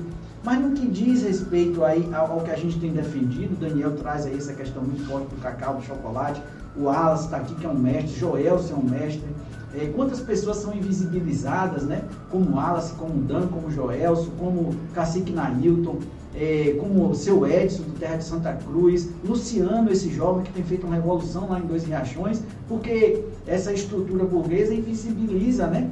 Ou, ou, ela, ou ela embranquece, como fez com, com Machado de Assis e tantos outros aí, Marighella, ou ela invisibiliza. Ou a gente vai para a profundidade entender que a reforma agrária e a regularização fundiária das, área, das áreas urbanas é um dos princípios para um processo de desenvolvimento igualitário e de justiça social, ou é balela? E a gente vai ter que retomar isso muito forte nas nossas próximas gestões, né, principalmente do governo federal, porque é o governo federal que faz reforma agrária. Está na Constituição do, do, do, Estado brasileiro, da formação desse Estado brasileiro, na Constituição, na Carta Magna de 88. A gente vai ter que se aprofundar na reforma agrária vai ter um enfrentamento da, da, da bancada aí ruralista, mas a gente precisa, inclusive, a bem deles também. A bem deles também. É importante eles terem um processo de, de, de regularização fundiária das suas áreas através da reforma agrária. Não tem outro processo. Não existe outro processo e outro mecanismo de regularização fundiária que não seja da reforma agrária. Mas isso aí criou clichê, essa, eu não gosto do termo, mas essa grande mídia, grande mídia, né, ali o tempo todo vomitando isso naquele horário nobre em que o, o, o pai e a mãe de família estão ali descansando ou jantando, falando da reforma agrária, né, maculando os movimentos sociais que estão lutando pela vida. As pessoas estão ali lutando pela vida. E quem é de fato cristão, ou quem tem fé na vida, ou quem defende a vida, independente da religião, tem que estar do lado dessa turma, que é a turma nossa. É, maravilha. Oi, Rick. Oi. Oi, Rick. Antes de começar, eu quero aproveitar que está no tema. É, quem não assistiu, está disponível no YouTube e a gente vai passar num, numa sessão especial lá no, no Chocolate Festival de Deus, Terra, Cacau e Liberdade. Nós assistimos já o documentário sobre os dois riachões e semana passada ganhou um prêmio no Festival de Cinema da, da Itália. Esse documentário tem 12 a 13 minutos, dá uma visão para quem ainda não entende ou é contra sem saber o que está falando, e para quem entende e gosta, eu recomendo Terra, Cacau e Liberdade, documentário da história das Doze Ações. É um, é um filme fantástico. Maravilha. Já assistiu, né, Luiz? Assisti já. O Saulo Souza, parabéns pelas colocações, Lance. O Alas 70, Lance. Podemos avançar muito com a adoção da Cabruca como modelo. E o Elton diz, né? Saudações fetaguianas. Josvaldo Dias, parabéns. Cacau e chocolate, uma das saídas econômicas para a nossa região. A gente vai dar uma pausazinha, dois minutinhos no intervalo comercial. Vai compartilhando o vídeo, se inscreve no canal, deixa o like. A gente precisa de vocês para a gente continuar produzindo conteúdos de qualidade, como essa entrevista fantástica aqui com meu amigo Lanza Almeida. Daqui a pouquinho a gente volta. Um abraço. No Colégio Jorge Amado, a qualidade e eficiência evolui a cada dia por você. Seja na formação de cidadãos conscientes do seu papel no mundo, seja na transformação de vidas através da educação, seja na adequação às novas realidades ou na superação de novos desafios. O Colégio Jorge Amado está à frente do seu tempo e ao lado do seu filho Colégio Jorge Amado. Matrículas abertas com descontos especiais. 3613 2992. Boa noite, pessoal. Estamos de volta aqui depois do intervalo comercial com essa entrevista fantástica com Lanz Almeida, é, diretor superintendente da Bahia Ter. E estamos aqui com Gabriel Guedes, ele que é setorista da Câmara de Vereadores de Itabuna. e hoje mais um bafafá na Câmara de Vereadores, que está virando moda agora a Câmara e daqui a pouco Tem que ter cuidado, né? Pra depois não dizer que a gente está falando só coisas negativas. Né? Exatamente, né? mas é o que se apresenta, né? Boa noite, Gabriel. Boa noite, Rick. Boa noite, Lance. Daniel, boa noite a todos que estão acompanhando esse café de pimenta que está sendo uma aula, viu? Sobre agricultura, cacau Tava ali só de olho e ouvido atento em tudo. É. E aí, conta pra gente o que foi que aconteceu hoje na Câmara, né? Teve um acampamento de cigano, como é que foi o negócio? Rapaz, é, resumindo os fatos, né?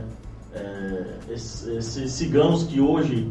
É... Só, deixa eu pedir só para a produção colocar lá na nossa pesca ali, a nossa.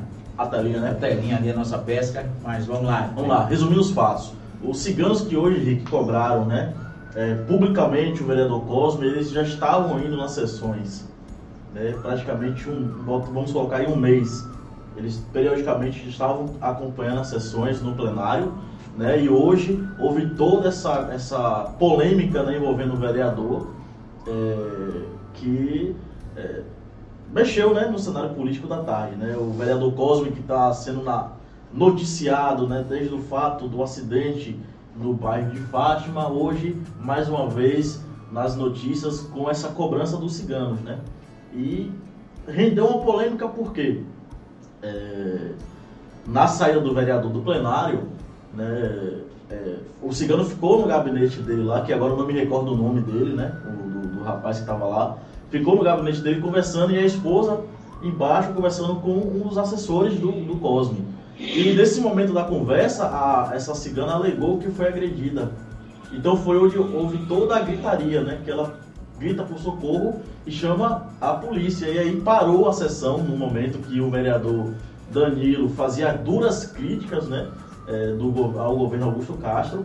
é, parou a sessão e todo mundo foi ver o que estava acontecendo. E aí é, são os vídeos que circulam nas redes sociais dela é, dizendo que tentou, que houve uma tentativa de agressão contra ela e explanou, né, colocou a público a dívida do vereador Cosme, não dizendo o valor, né, mas disse que está devendo, disse que está sendo insistente as cobranças e que hoje ela resolveu ir na Câmara e ele não atendeu ela mais uma vez e houve toda esse fato que gerou essa polêmica lá. Inclusive tem um, um vereador que declarou hoje, entregou os cargos e disse que a partir de hoje era, seria oposição. Não, no momento da fala que, né, do vereador Danilo, que ele fazia, ele fazia duras críticas ao governo Augusto e também ao Souza, né, que é o, digamos assim, responsável por cuidar da manutenção da cidade. Sousalino. É, né? Sousalino. O vereador, é, Danilo fez críticas ao Souza, né? É, disse que o Souza, é, segundo o vereador, não trata bem essas lideranças de bairros, presidente de bairros, vereadores, que ele tinha que melhorar mais o, o relacionamento, né? Com, com essas lideranças. Falou da questão de se for para ser perseguido, né? ele também sabe perseguir e que abriria mão dos cargos dele. Ou seja, aquele cenário que eu, eu coloquei, cheguei a colocar no café e política da oposição, né, já se constrói dentro da Câmara de Vereadores uma bancada de oposição é, que tem o nome do vereador Danilo, né, pelo seu discurso, o vereador Pancadinha pelas cobranças, o Ronaldão, que já começa a ser construído é, essa bancada dentro da Câmara de Vereadores. É, meu amigo, é, é uma situação complicada. Realmente é. a Câmara, em menos de um ano, está tá passando por, por, por, vários, vários problemas. Mas está mesmo esse ar, não? Está sentindo o, o, frio? O frio da... que agora chega, eu estou tremendo aqui. Mas é isso. É, eu acho que o mais importante, Rick, é o fato que da vida pessoal do Cosme, que pode acontecer com qualquer uma pessoa. Né? É, a gente está sujeito, principalmente a gente que está na mídia, né, jornalista, é, vereador, prefeito, está sujeito a errar. Né? Então, é, os vereadores é, se solidarizaram lá no momento com o Cosme, né? foram ao gabinete, se reuniram ali os que estavam presentes na Câmara para tentar é, achar uma solução né, para esse problema. É, se dizem, se diz né, nos bastidores que é um problema de alcoolismo, né, que o Cosme passa. Então, assim, tem que realmente ver o que está acontecendo, porque a vida pessoal dele e a vida de parlamentar é distinta, né? Então tem que ver o que está acontecendo e é algo que está todo mundo sujeito a passar. Né? Se é o alcoolismo que busca o tratamento, né? que os colegas ajudam ele no tratamento, mas tentar resolver isso de uma forma porque é, coloca em risco. De, de, eu comentava isso lá hoje, coloca em risco quem está no plenário.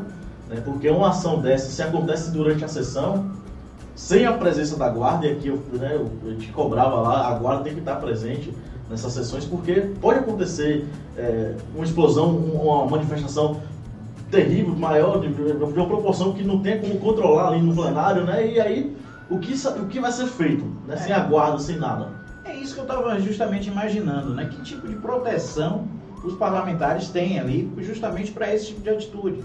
Né? São questões pessoais que deveriam estar sendo resolvidas é, em suas residências, Fora, né? em seus escritórios políticos, enfim.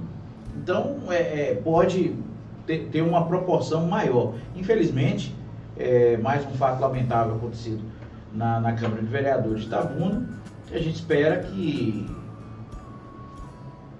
melhore essa situação, se resolva e não aconteça mais, que é só ruim para Itabuna. Exatamente. Quem Isso vai tomar proporção estadual, quiçá nacional.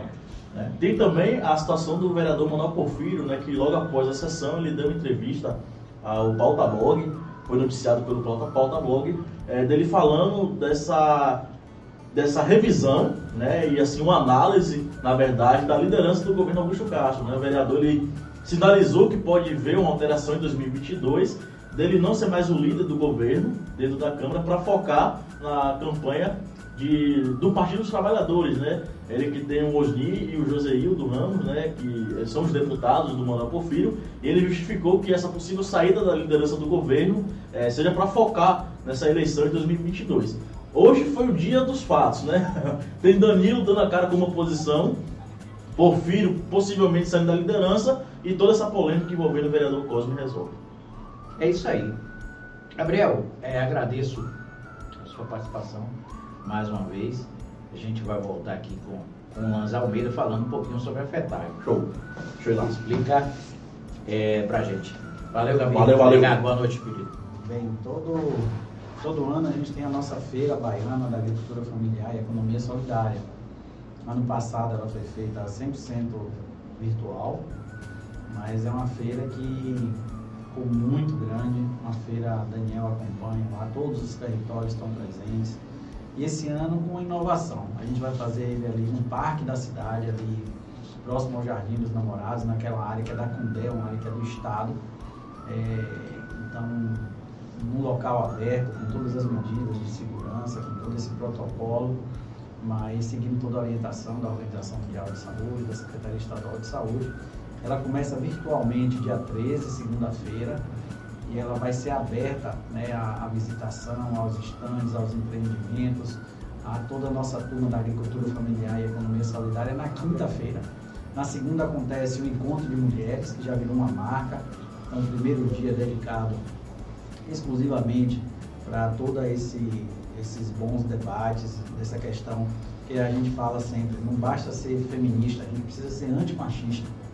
Então, no primeiro dia a gente acontece esse encontro presencial das mulheres, é um encontro presencial no primeiro dia, no segundo dia vários encontros virtuais, cursos, formações, toda a equipe da SDR aí focada e na quinta, na quarta-feira à noite, abertura oficial e na quinta, na sexta, no sábado e no domingo, o processo mesmo de feira, aí vai ter lançamento de livro, vai ter entrega de prêmios para os agricultores, para os empreendimentos da economia solidária, a gente vai anunciar as novas chamadas de, de extensão rural da Bahia, todos os secretários de Estado estarão lá fazendo, vai ter um dia que vai ser a visita dos secretários de Estado, o nosso governador vai estar presente, está ainda fechando a data, os nossos senadores, os nossos deputados, prefeitos, prefeitas e principalmente o nosso povo, o povo da agricultura familiar, os movimentos sociais, os movimentos de base, vão estar lá apresentando toda essa, esse, essa materialização, vai ser um pouquinho, né? Porque não dá para a gente trazer tudo, senão ia ter que ser Salvador todo ali, com tanta coisa que o governo Rui tem feito. Então a gente vai mostrar, vai ser uma amostra eu já fui um pouquinho aqui na, na, na muito pouco. Ali na, na, na, na FEBAFES a gente vai fazer muito, apresentar muita coisa, muita coisa que vocês vão se surpreender. Vamos ter cozinha show lá, Daniel, né, com a turma lá, os empreendimentos da agricultura familiar, trazendo lá vários, Copag, IPA, eh, Coppercook, a nossa turma aqui da Bahia Cacau, é, chocolate Dois Riachões, chocolate Terra Viva, as marcas de chocolate, a turma da carne aí vai ter lançamento de cortes especiais de caprino ovinos aí, cortes novos aí. Então a gente vai ter a turma do mel lá do Velho Chico, a turma do leite lá do Oeste, trazendo produtos aí de, de altíssima qualidade, a turma dos nossos povos originários, indígenas, quilombolas. E eu quero fazer esse convite a você, vá, local aberto, local de, de encontro, local de afeto, onde vocês vão ser extremamente bem acolhidos lá pela nossa turma que sabe fazer isso e já é uma prática né, deles. Então, começa dia 13 virtualmente, 14 virtualmente, dia 15 presencialmente, quarta-feira, lá no Parque da Cidade, que a turma conhece como área da Condé, Parque da Condé, uma área aberta muito bonita, em frente ali ao mar em Salvador. E a gente espera vocês todos lá. Participe também dos nossos cursos, dos nossos vídeos aí para a gente poder ter muita coisa de alta qualidade aí para a gente poder participar. Maravilha. A gente vai estar tá fazendo essa divulgação aí durante esse período aí, para passar as informações para a gente estar tá publicando isso aí. Daniel, é, os bolsonaristas estão comemorando um, que eles chamam de estancou, estancou um pouco a sangria do presidente Jair Bolsonaro. Em novembro, 67% dos entrevistados da pesquisa Quest é, não votariam dele de, de forma alguma. 67%. Na pesquisa que saiu hoje, 64%. Teve uma melhorazinha, né? É mais de erro. 64%. Dentro da mais de erro. Muito bem, mas comente isso aí, Dan. O que, é que você acha? É com Lula ou com Bolsonaro Moro. O Ciro começa a descolar um pouquinho, embora a questão não é a questão da terceira via, mas é, hoje o quadro é o seguinte: ou Lula primeiro turno, ou um segundo turno, entre Lula e Bolsonaro, ou Lula e Moro. E num cenário mais distante, é Lula e Ciro. Agora, comemorar, você ter 67 não voto de jeito nenhum, 64 é, não voto de jeito nenhum, é eu comemorar que o São Paulo não caiu. Né?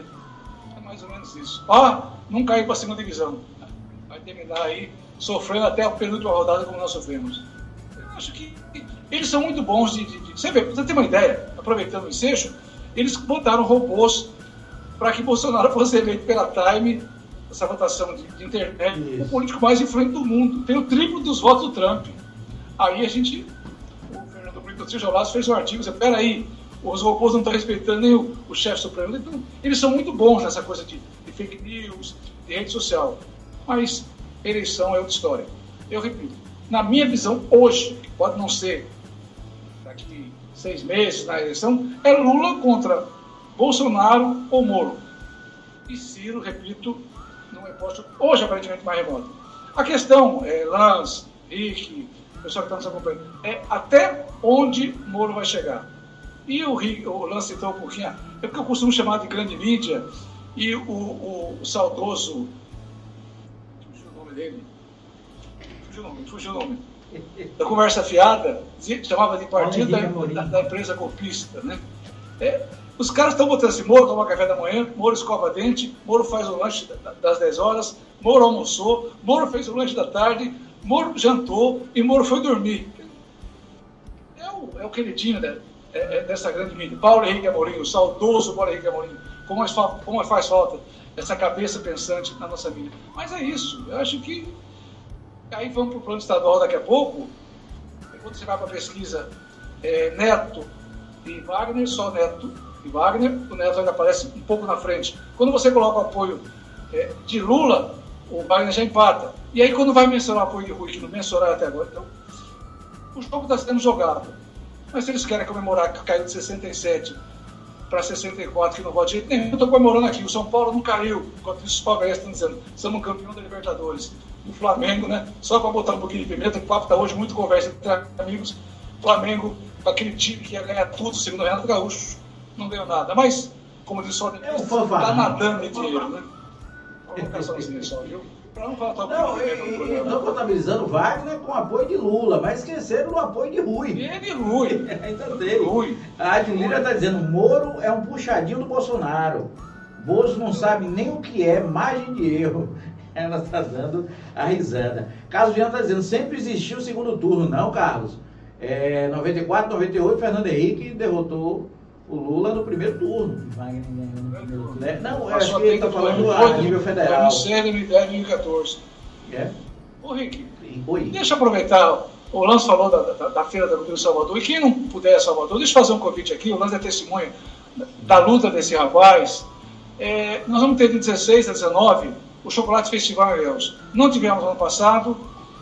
O Marco Lessa achou que era esperar demais para fazer em julho. Então, é uma versão mais compacta, com todos os cuidados necessários, exemplo da, da feira que vai ter em Salvador, protocolos, vai ser do lado de fora, lá do estacionamento do centro de convenções, é, totalmente é, uma área produzida. Então, fazer um convite, você que não vai poder a Salvador deslocar, vá para Ilhéus, vamos ter lá cozinha show, vamos ter mais de 100 marcas de chocolate, vamos ter as fábricas de escola de chocolate, vamos ter a feira da cultura familiar, enfim, vamos resgatar isso que é uma marca da região, que é o Chocolate Festival. Então fica o meu convite para quem não puder Salvador, quem for aqui da região, com todos os cuidados, repito, todos os protocolos, de 16 a 19, Chocolate Festival Ilhéus, e mandar um abraço ao Marco Lessa, está nos assistindo, é um guerreiro, lança testemunho, Henrique também, e está aí, resgatando uma marca da região, não pudemos fazer no passado, esse ano estamos fazendo, que é o Chocolate Festival Ilhéus. Vai ser a primeira vez que eu vou tomar falta, viu, Daniel? Mas mandar é, também um tá, Mas já está justificado, viu? Um a sua gente abona. um abraço a Marcos, que é um persistente. A sua gente abona, é mais justificado. Um guerreiro e é isso aí. Quem não puder ir, participe, porque também tem o um envolvimento, tem um patrocínio, tem um investimento do governo do Estado. E é tão importante também para a nossa região. Quem não for a Salvador, lembra de levar o passaporte, o passaporte não, a carteirinha, né? o, o esse aplicativo. É, o passaporte da vacina, tanto para entrar como é, para quem vai se tocar de ponto. Acertadíssimo. Lá, lá não vai ser quem quiser entrar na Cozinha Show é bom ter, porque a gente seguir todos os protocolos, então, mas fazer também reforçar esse convite, Daniel. Quem estiver na região, não for lá para Salvador, a gente tem uma oportunidade extremamente importante, é uma marca que a gente fica. Vai ser a primeira vez que eu tomo falta. É, o Carlos Viana falando que a agricultura com política partidária levou à destruição. Né? O Ailton aqui é, colocando que só, só a FHC ganhou no primeiro turno. Né? A Edilira dizendo, também, deixa o Mengão quieto. Tá? Eu também lhe digo mesmo. Produção. Não pode, não pode falar nada. Joga a câmera aqui para mim, para mim, para eu falar uma coisa aqui. Olha só, é, não, tem, não tem nada a ver com a atual legislatura. Não tem nada a ver com os atuais vereadores. É apenas um, um, um pensamento meu, é uma coisa que eu sempre prego, uma coisa que eu sempre é, converso com meus amigos, rodas de conversa, café político, é o seguinte.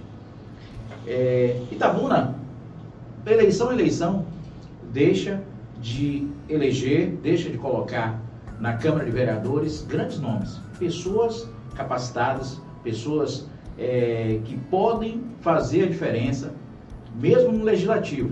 Né? Porque não é, não, o executivo, executivo mais é, é, é, o do vereador. Seu lado.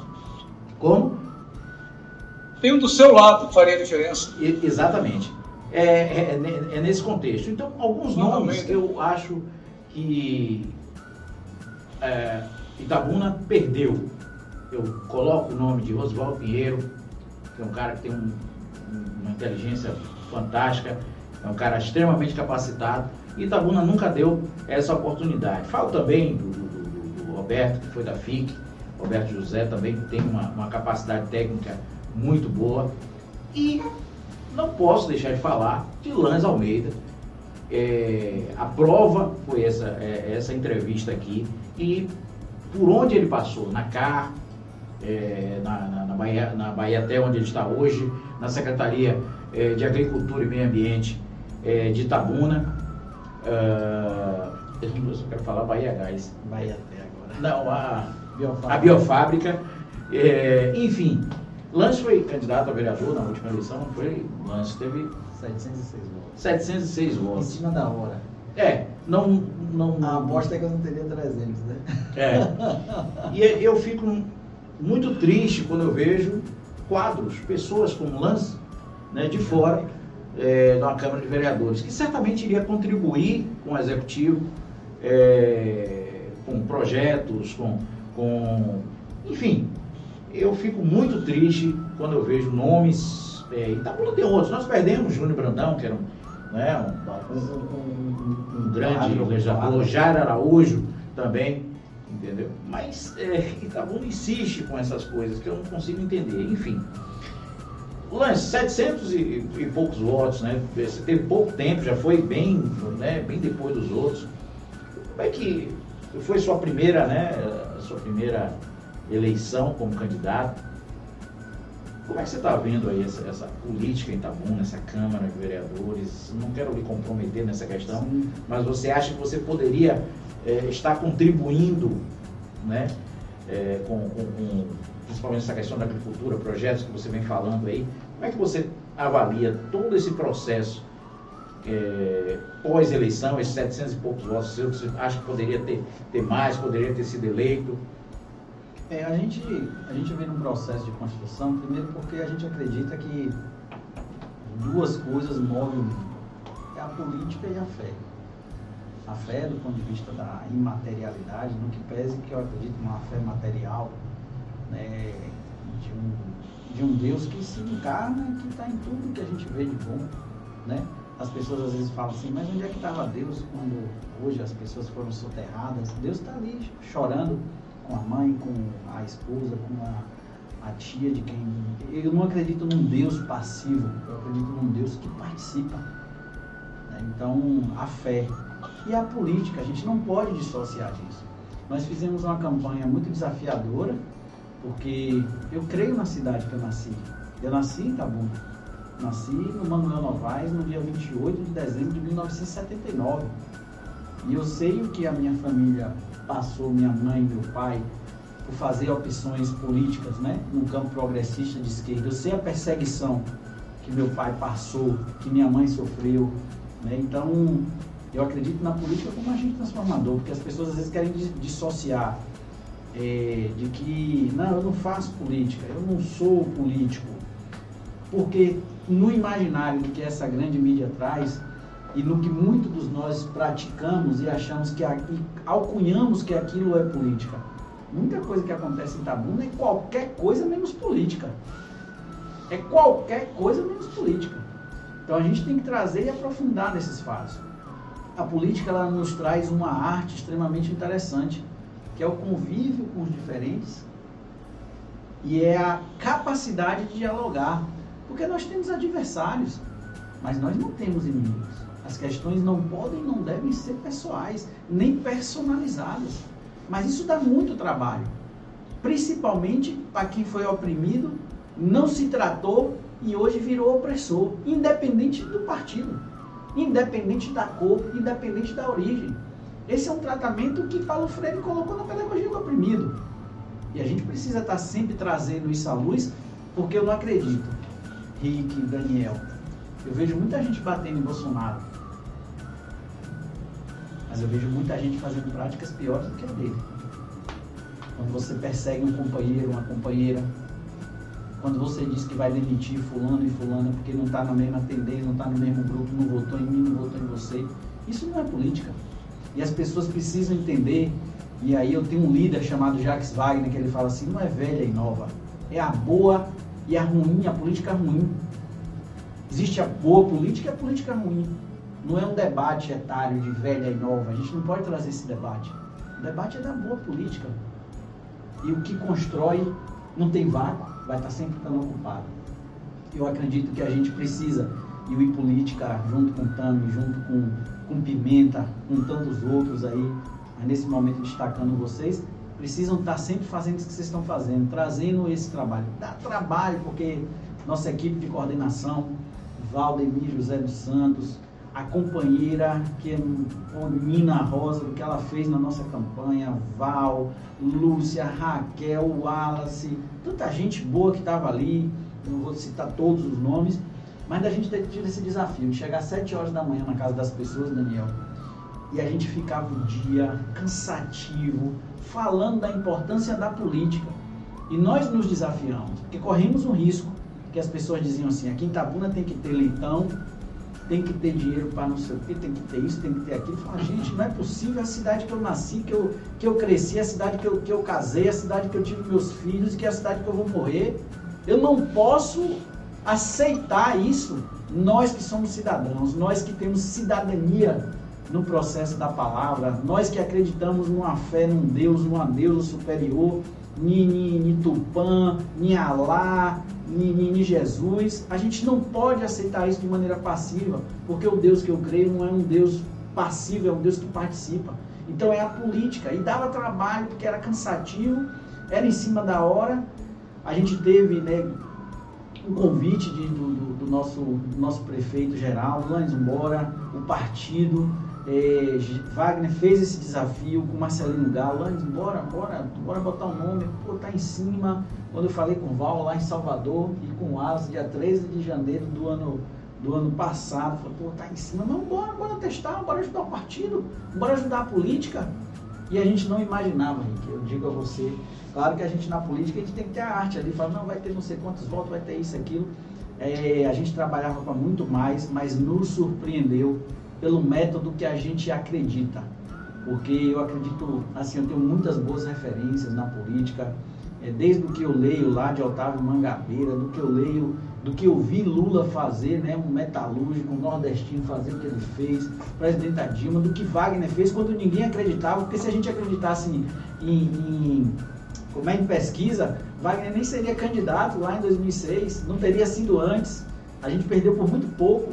Então não é pesquisa. De onde é que vem a maioria dessas pesquisas aí? A gente, a gente tem a política, a boa política no nosso sangue. E tem uma coisa que eu admiro que eu estava falando, eu vou citar aqui alguns, mas Wagner, Marcelino Galo, Nego Helder, é, para citar alguns poucos, Joelso, é, tanta gente aí, mas eu vou pegar esse como referência, Jandira Fegali, Érica Cocai, a referência, é porque eles têm coerência e a política mais do que nunca está pedindo isso. O que eu falo e o que eu pratico. Não adianta eu na rede estar tá falando fora Bolsonaro, mas na prática está fazendo outra coisa. E Irmã Dulce traz algo extremamente importante para a gente. A nossa oração de de manhã precisa ser a prática durante o dia. A nossa oração de manhã tem que ser a prática durante o dia. Não adianta eu saber todas as ladainhas da minha igreja, eu sou católico praticante, mas não transformá-las em prática. Isso é o sepulcro caiado e eu não topo ser isso. Principalmente pelo nome caiado, né? Mas não topo ser sepulcro caiado. Falsos moralistas. Né? Então, eu, eu acredito na boa política e ela é o caminho. Não tem outro caminho. O caminho é pela política, mas a política é de verdade a política que liberta, a política que emancipa, que, emancipa, que enxerga o outro como adversário, não como inimigo pessoal, a política que nos traz um bom debate de ideias, o confronto, a dialética. Isso que é política, é isso que a gente precisa trazer para o nosso povo. Porque quando a gente não traz a política, quando a gente nega a política, a serpente para um, um ovo, que no Brasil chama-se Bolsonaro, que ele é um instrumento de uma estrutura fascista. Ele não é o que ele é. Ele é o instrumento de uma estrutura fascista que se permitiu ser usado por essa estrutura. Então eu acredito na política e acredito na fé. É, enfim. Caso Viana Lange tenha uma grande oportunidade nesse novo trabalho na agricultura, agente transformador, o Pegui, Olá, boa noite, Associação Fortuna presente. Caso Viana, sua acessibilidade com a vida e a dignidade humana, espetacular Lange o Danilo Henrique parabenizando, perfeito. Fernando Caldas, de Portugal. Boa.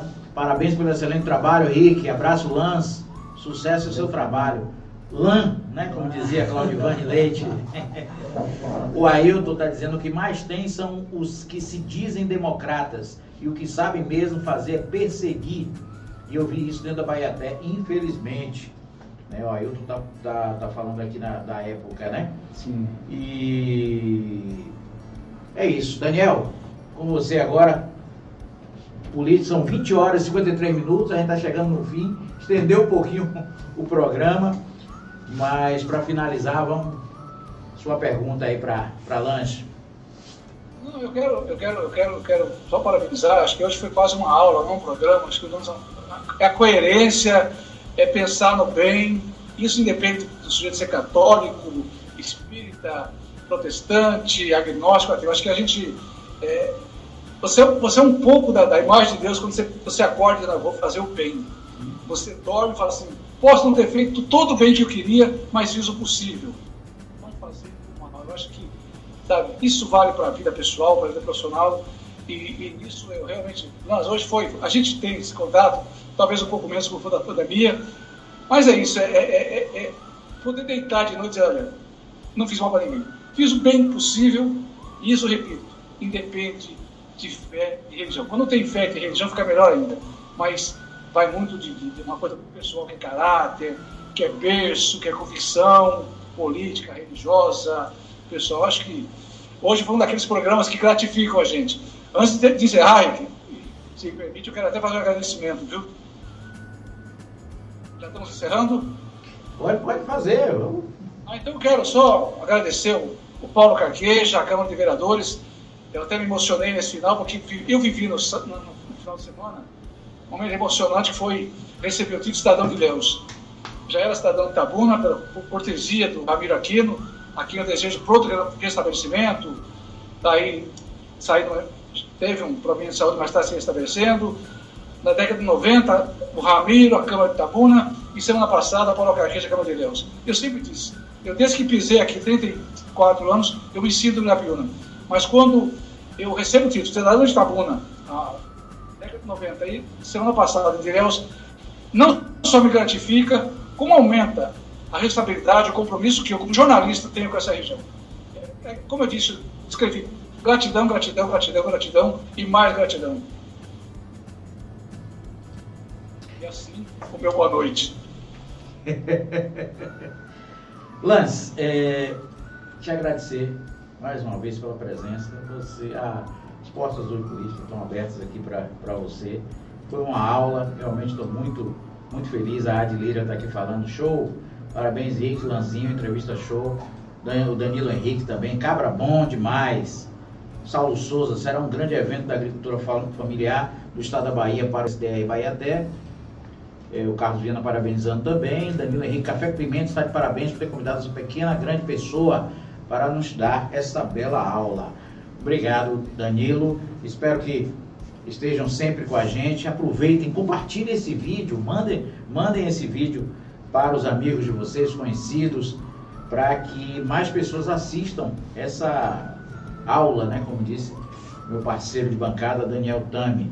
Mandar um abraço para Tiago Dias, que hoje não pôde participar do programa, ele que é, representa o blog Pimenta, ele hoje não pôde estar presente, mas quarta-feira que vem, se Deus quiser, vão vai inverter. Daniel não pode, mas o Tiago, é, o Tiago vai estar aqui com a gente. Voltando a Lance, agradecer mais uma vez por, por essa aula que você deu aqui, por essa entrevista fantástica e dizer que a casa é sua, sempre que você quiser, sempre que você precisar. Um abraço ao meu querido Val e suas considerações finais, por favor. Bem, eu que eu, eu, tenho certeza que é muito mais pela generosidade de vocês, né, que são amigos, que enquanto a gente conversa, eu, eu converso muito com o Rick, a gente brinca, até a gente fala muito sério. Mas agradecer ao Política, ao Pimenta, ao blog do Tami, é, Daniel também, que sempre me pergunta, não, dizia o que é que tem, bora fazer, sempre nessa pegada do cacau, do chocolate. Mas dizer a vocês assim, eu sigo o Jesus negro de Nazaré, o Deus encarnado, que estava ali podia julgar todo mundo, ele era Deus encarnado, era o verbo encarnado. E hora nenhuma ele julgou. Jesus sempre acolheu, sem perguntar se a pessoa era judeu, se a, independente da origem ele protegia, nunca perguntou se, se aquela mulher era ou não prostituta. Quando falavam que era Deus, ele falou que ele era Deus, as pessoas, ele falava, você mesmo que diz, eu não estou dizendo isso. Então nunca se auto-intitulou Deus. É esse Deus negro de Nazaré que acolheu e foi libertador, que eu sigo e que eu creio. Porque hora nenhuma eu quero que a minha igreja só aumente o tamanho, que a gente tenha mais católicos. Eu quero que homens e mulheres, meninos e meninas, tenham casa para morar, tenham alimento para comer, independente da religião, da cor. Porque eu não quero ter mais católicos, independente da condição dele. Pelo contrário, a gente quer que mais seres humanos tenham dignidade e possam, com a sua, com a sua consciência, escolher ter ou não uma religião. Então eu agradeço a vocês, agradeço a generosidade sua, Rick, que é um amigo querido, que a vida deu, de tanta coisa que a gente já passou aí lá na prefeitura e no dia a dia. Minha gratidão, a gratidão a essa cidade, a Itabuna, que eu sou apaixonado, né? Junto com a minha esposa, eu sou apaixonado por Itabuna, gosto de Itabuna, defendo Itabuna. E tenho certeza, porque nessa esperança do Esperançar de Paulo Freire, que ela vai estar um dia muito melhor do que ela está hoje. E vamos aí, vamos esperançar e vamos caminhar, porque é a utopia que nos faz caminhar. É muito mais importante do, do que o caminho caminhar. Então, obrigado, boa noite. Então, aí, sempre que precisar, me convoque. Você me convoque, você me chama. Maravilha, maravilha. Obrigado, Lance. Pessoal, chegamos ao fim dessa edição do Café com Pimenta.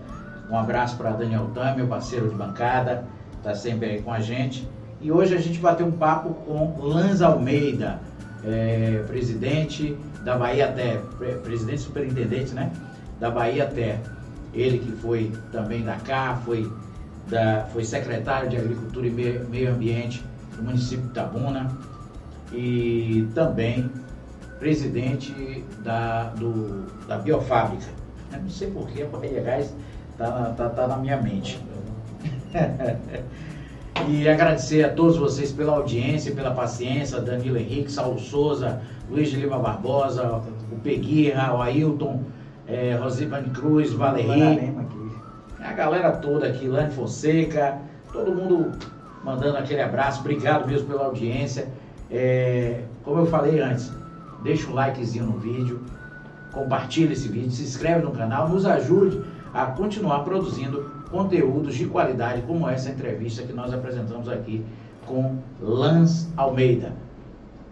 Até semana que vem, muito obrigado, fiquem com Deus. Um abraço.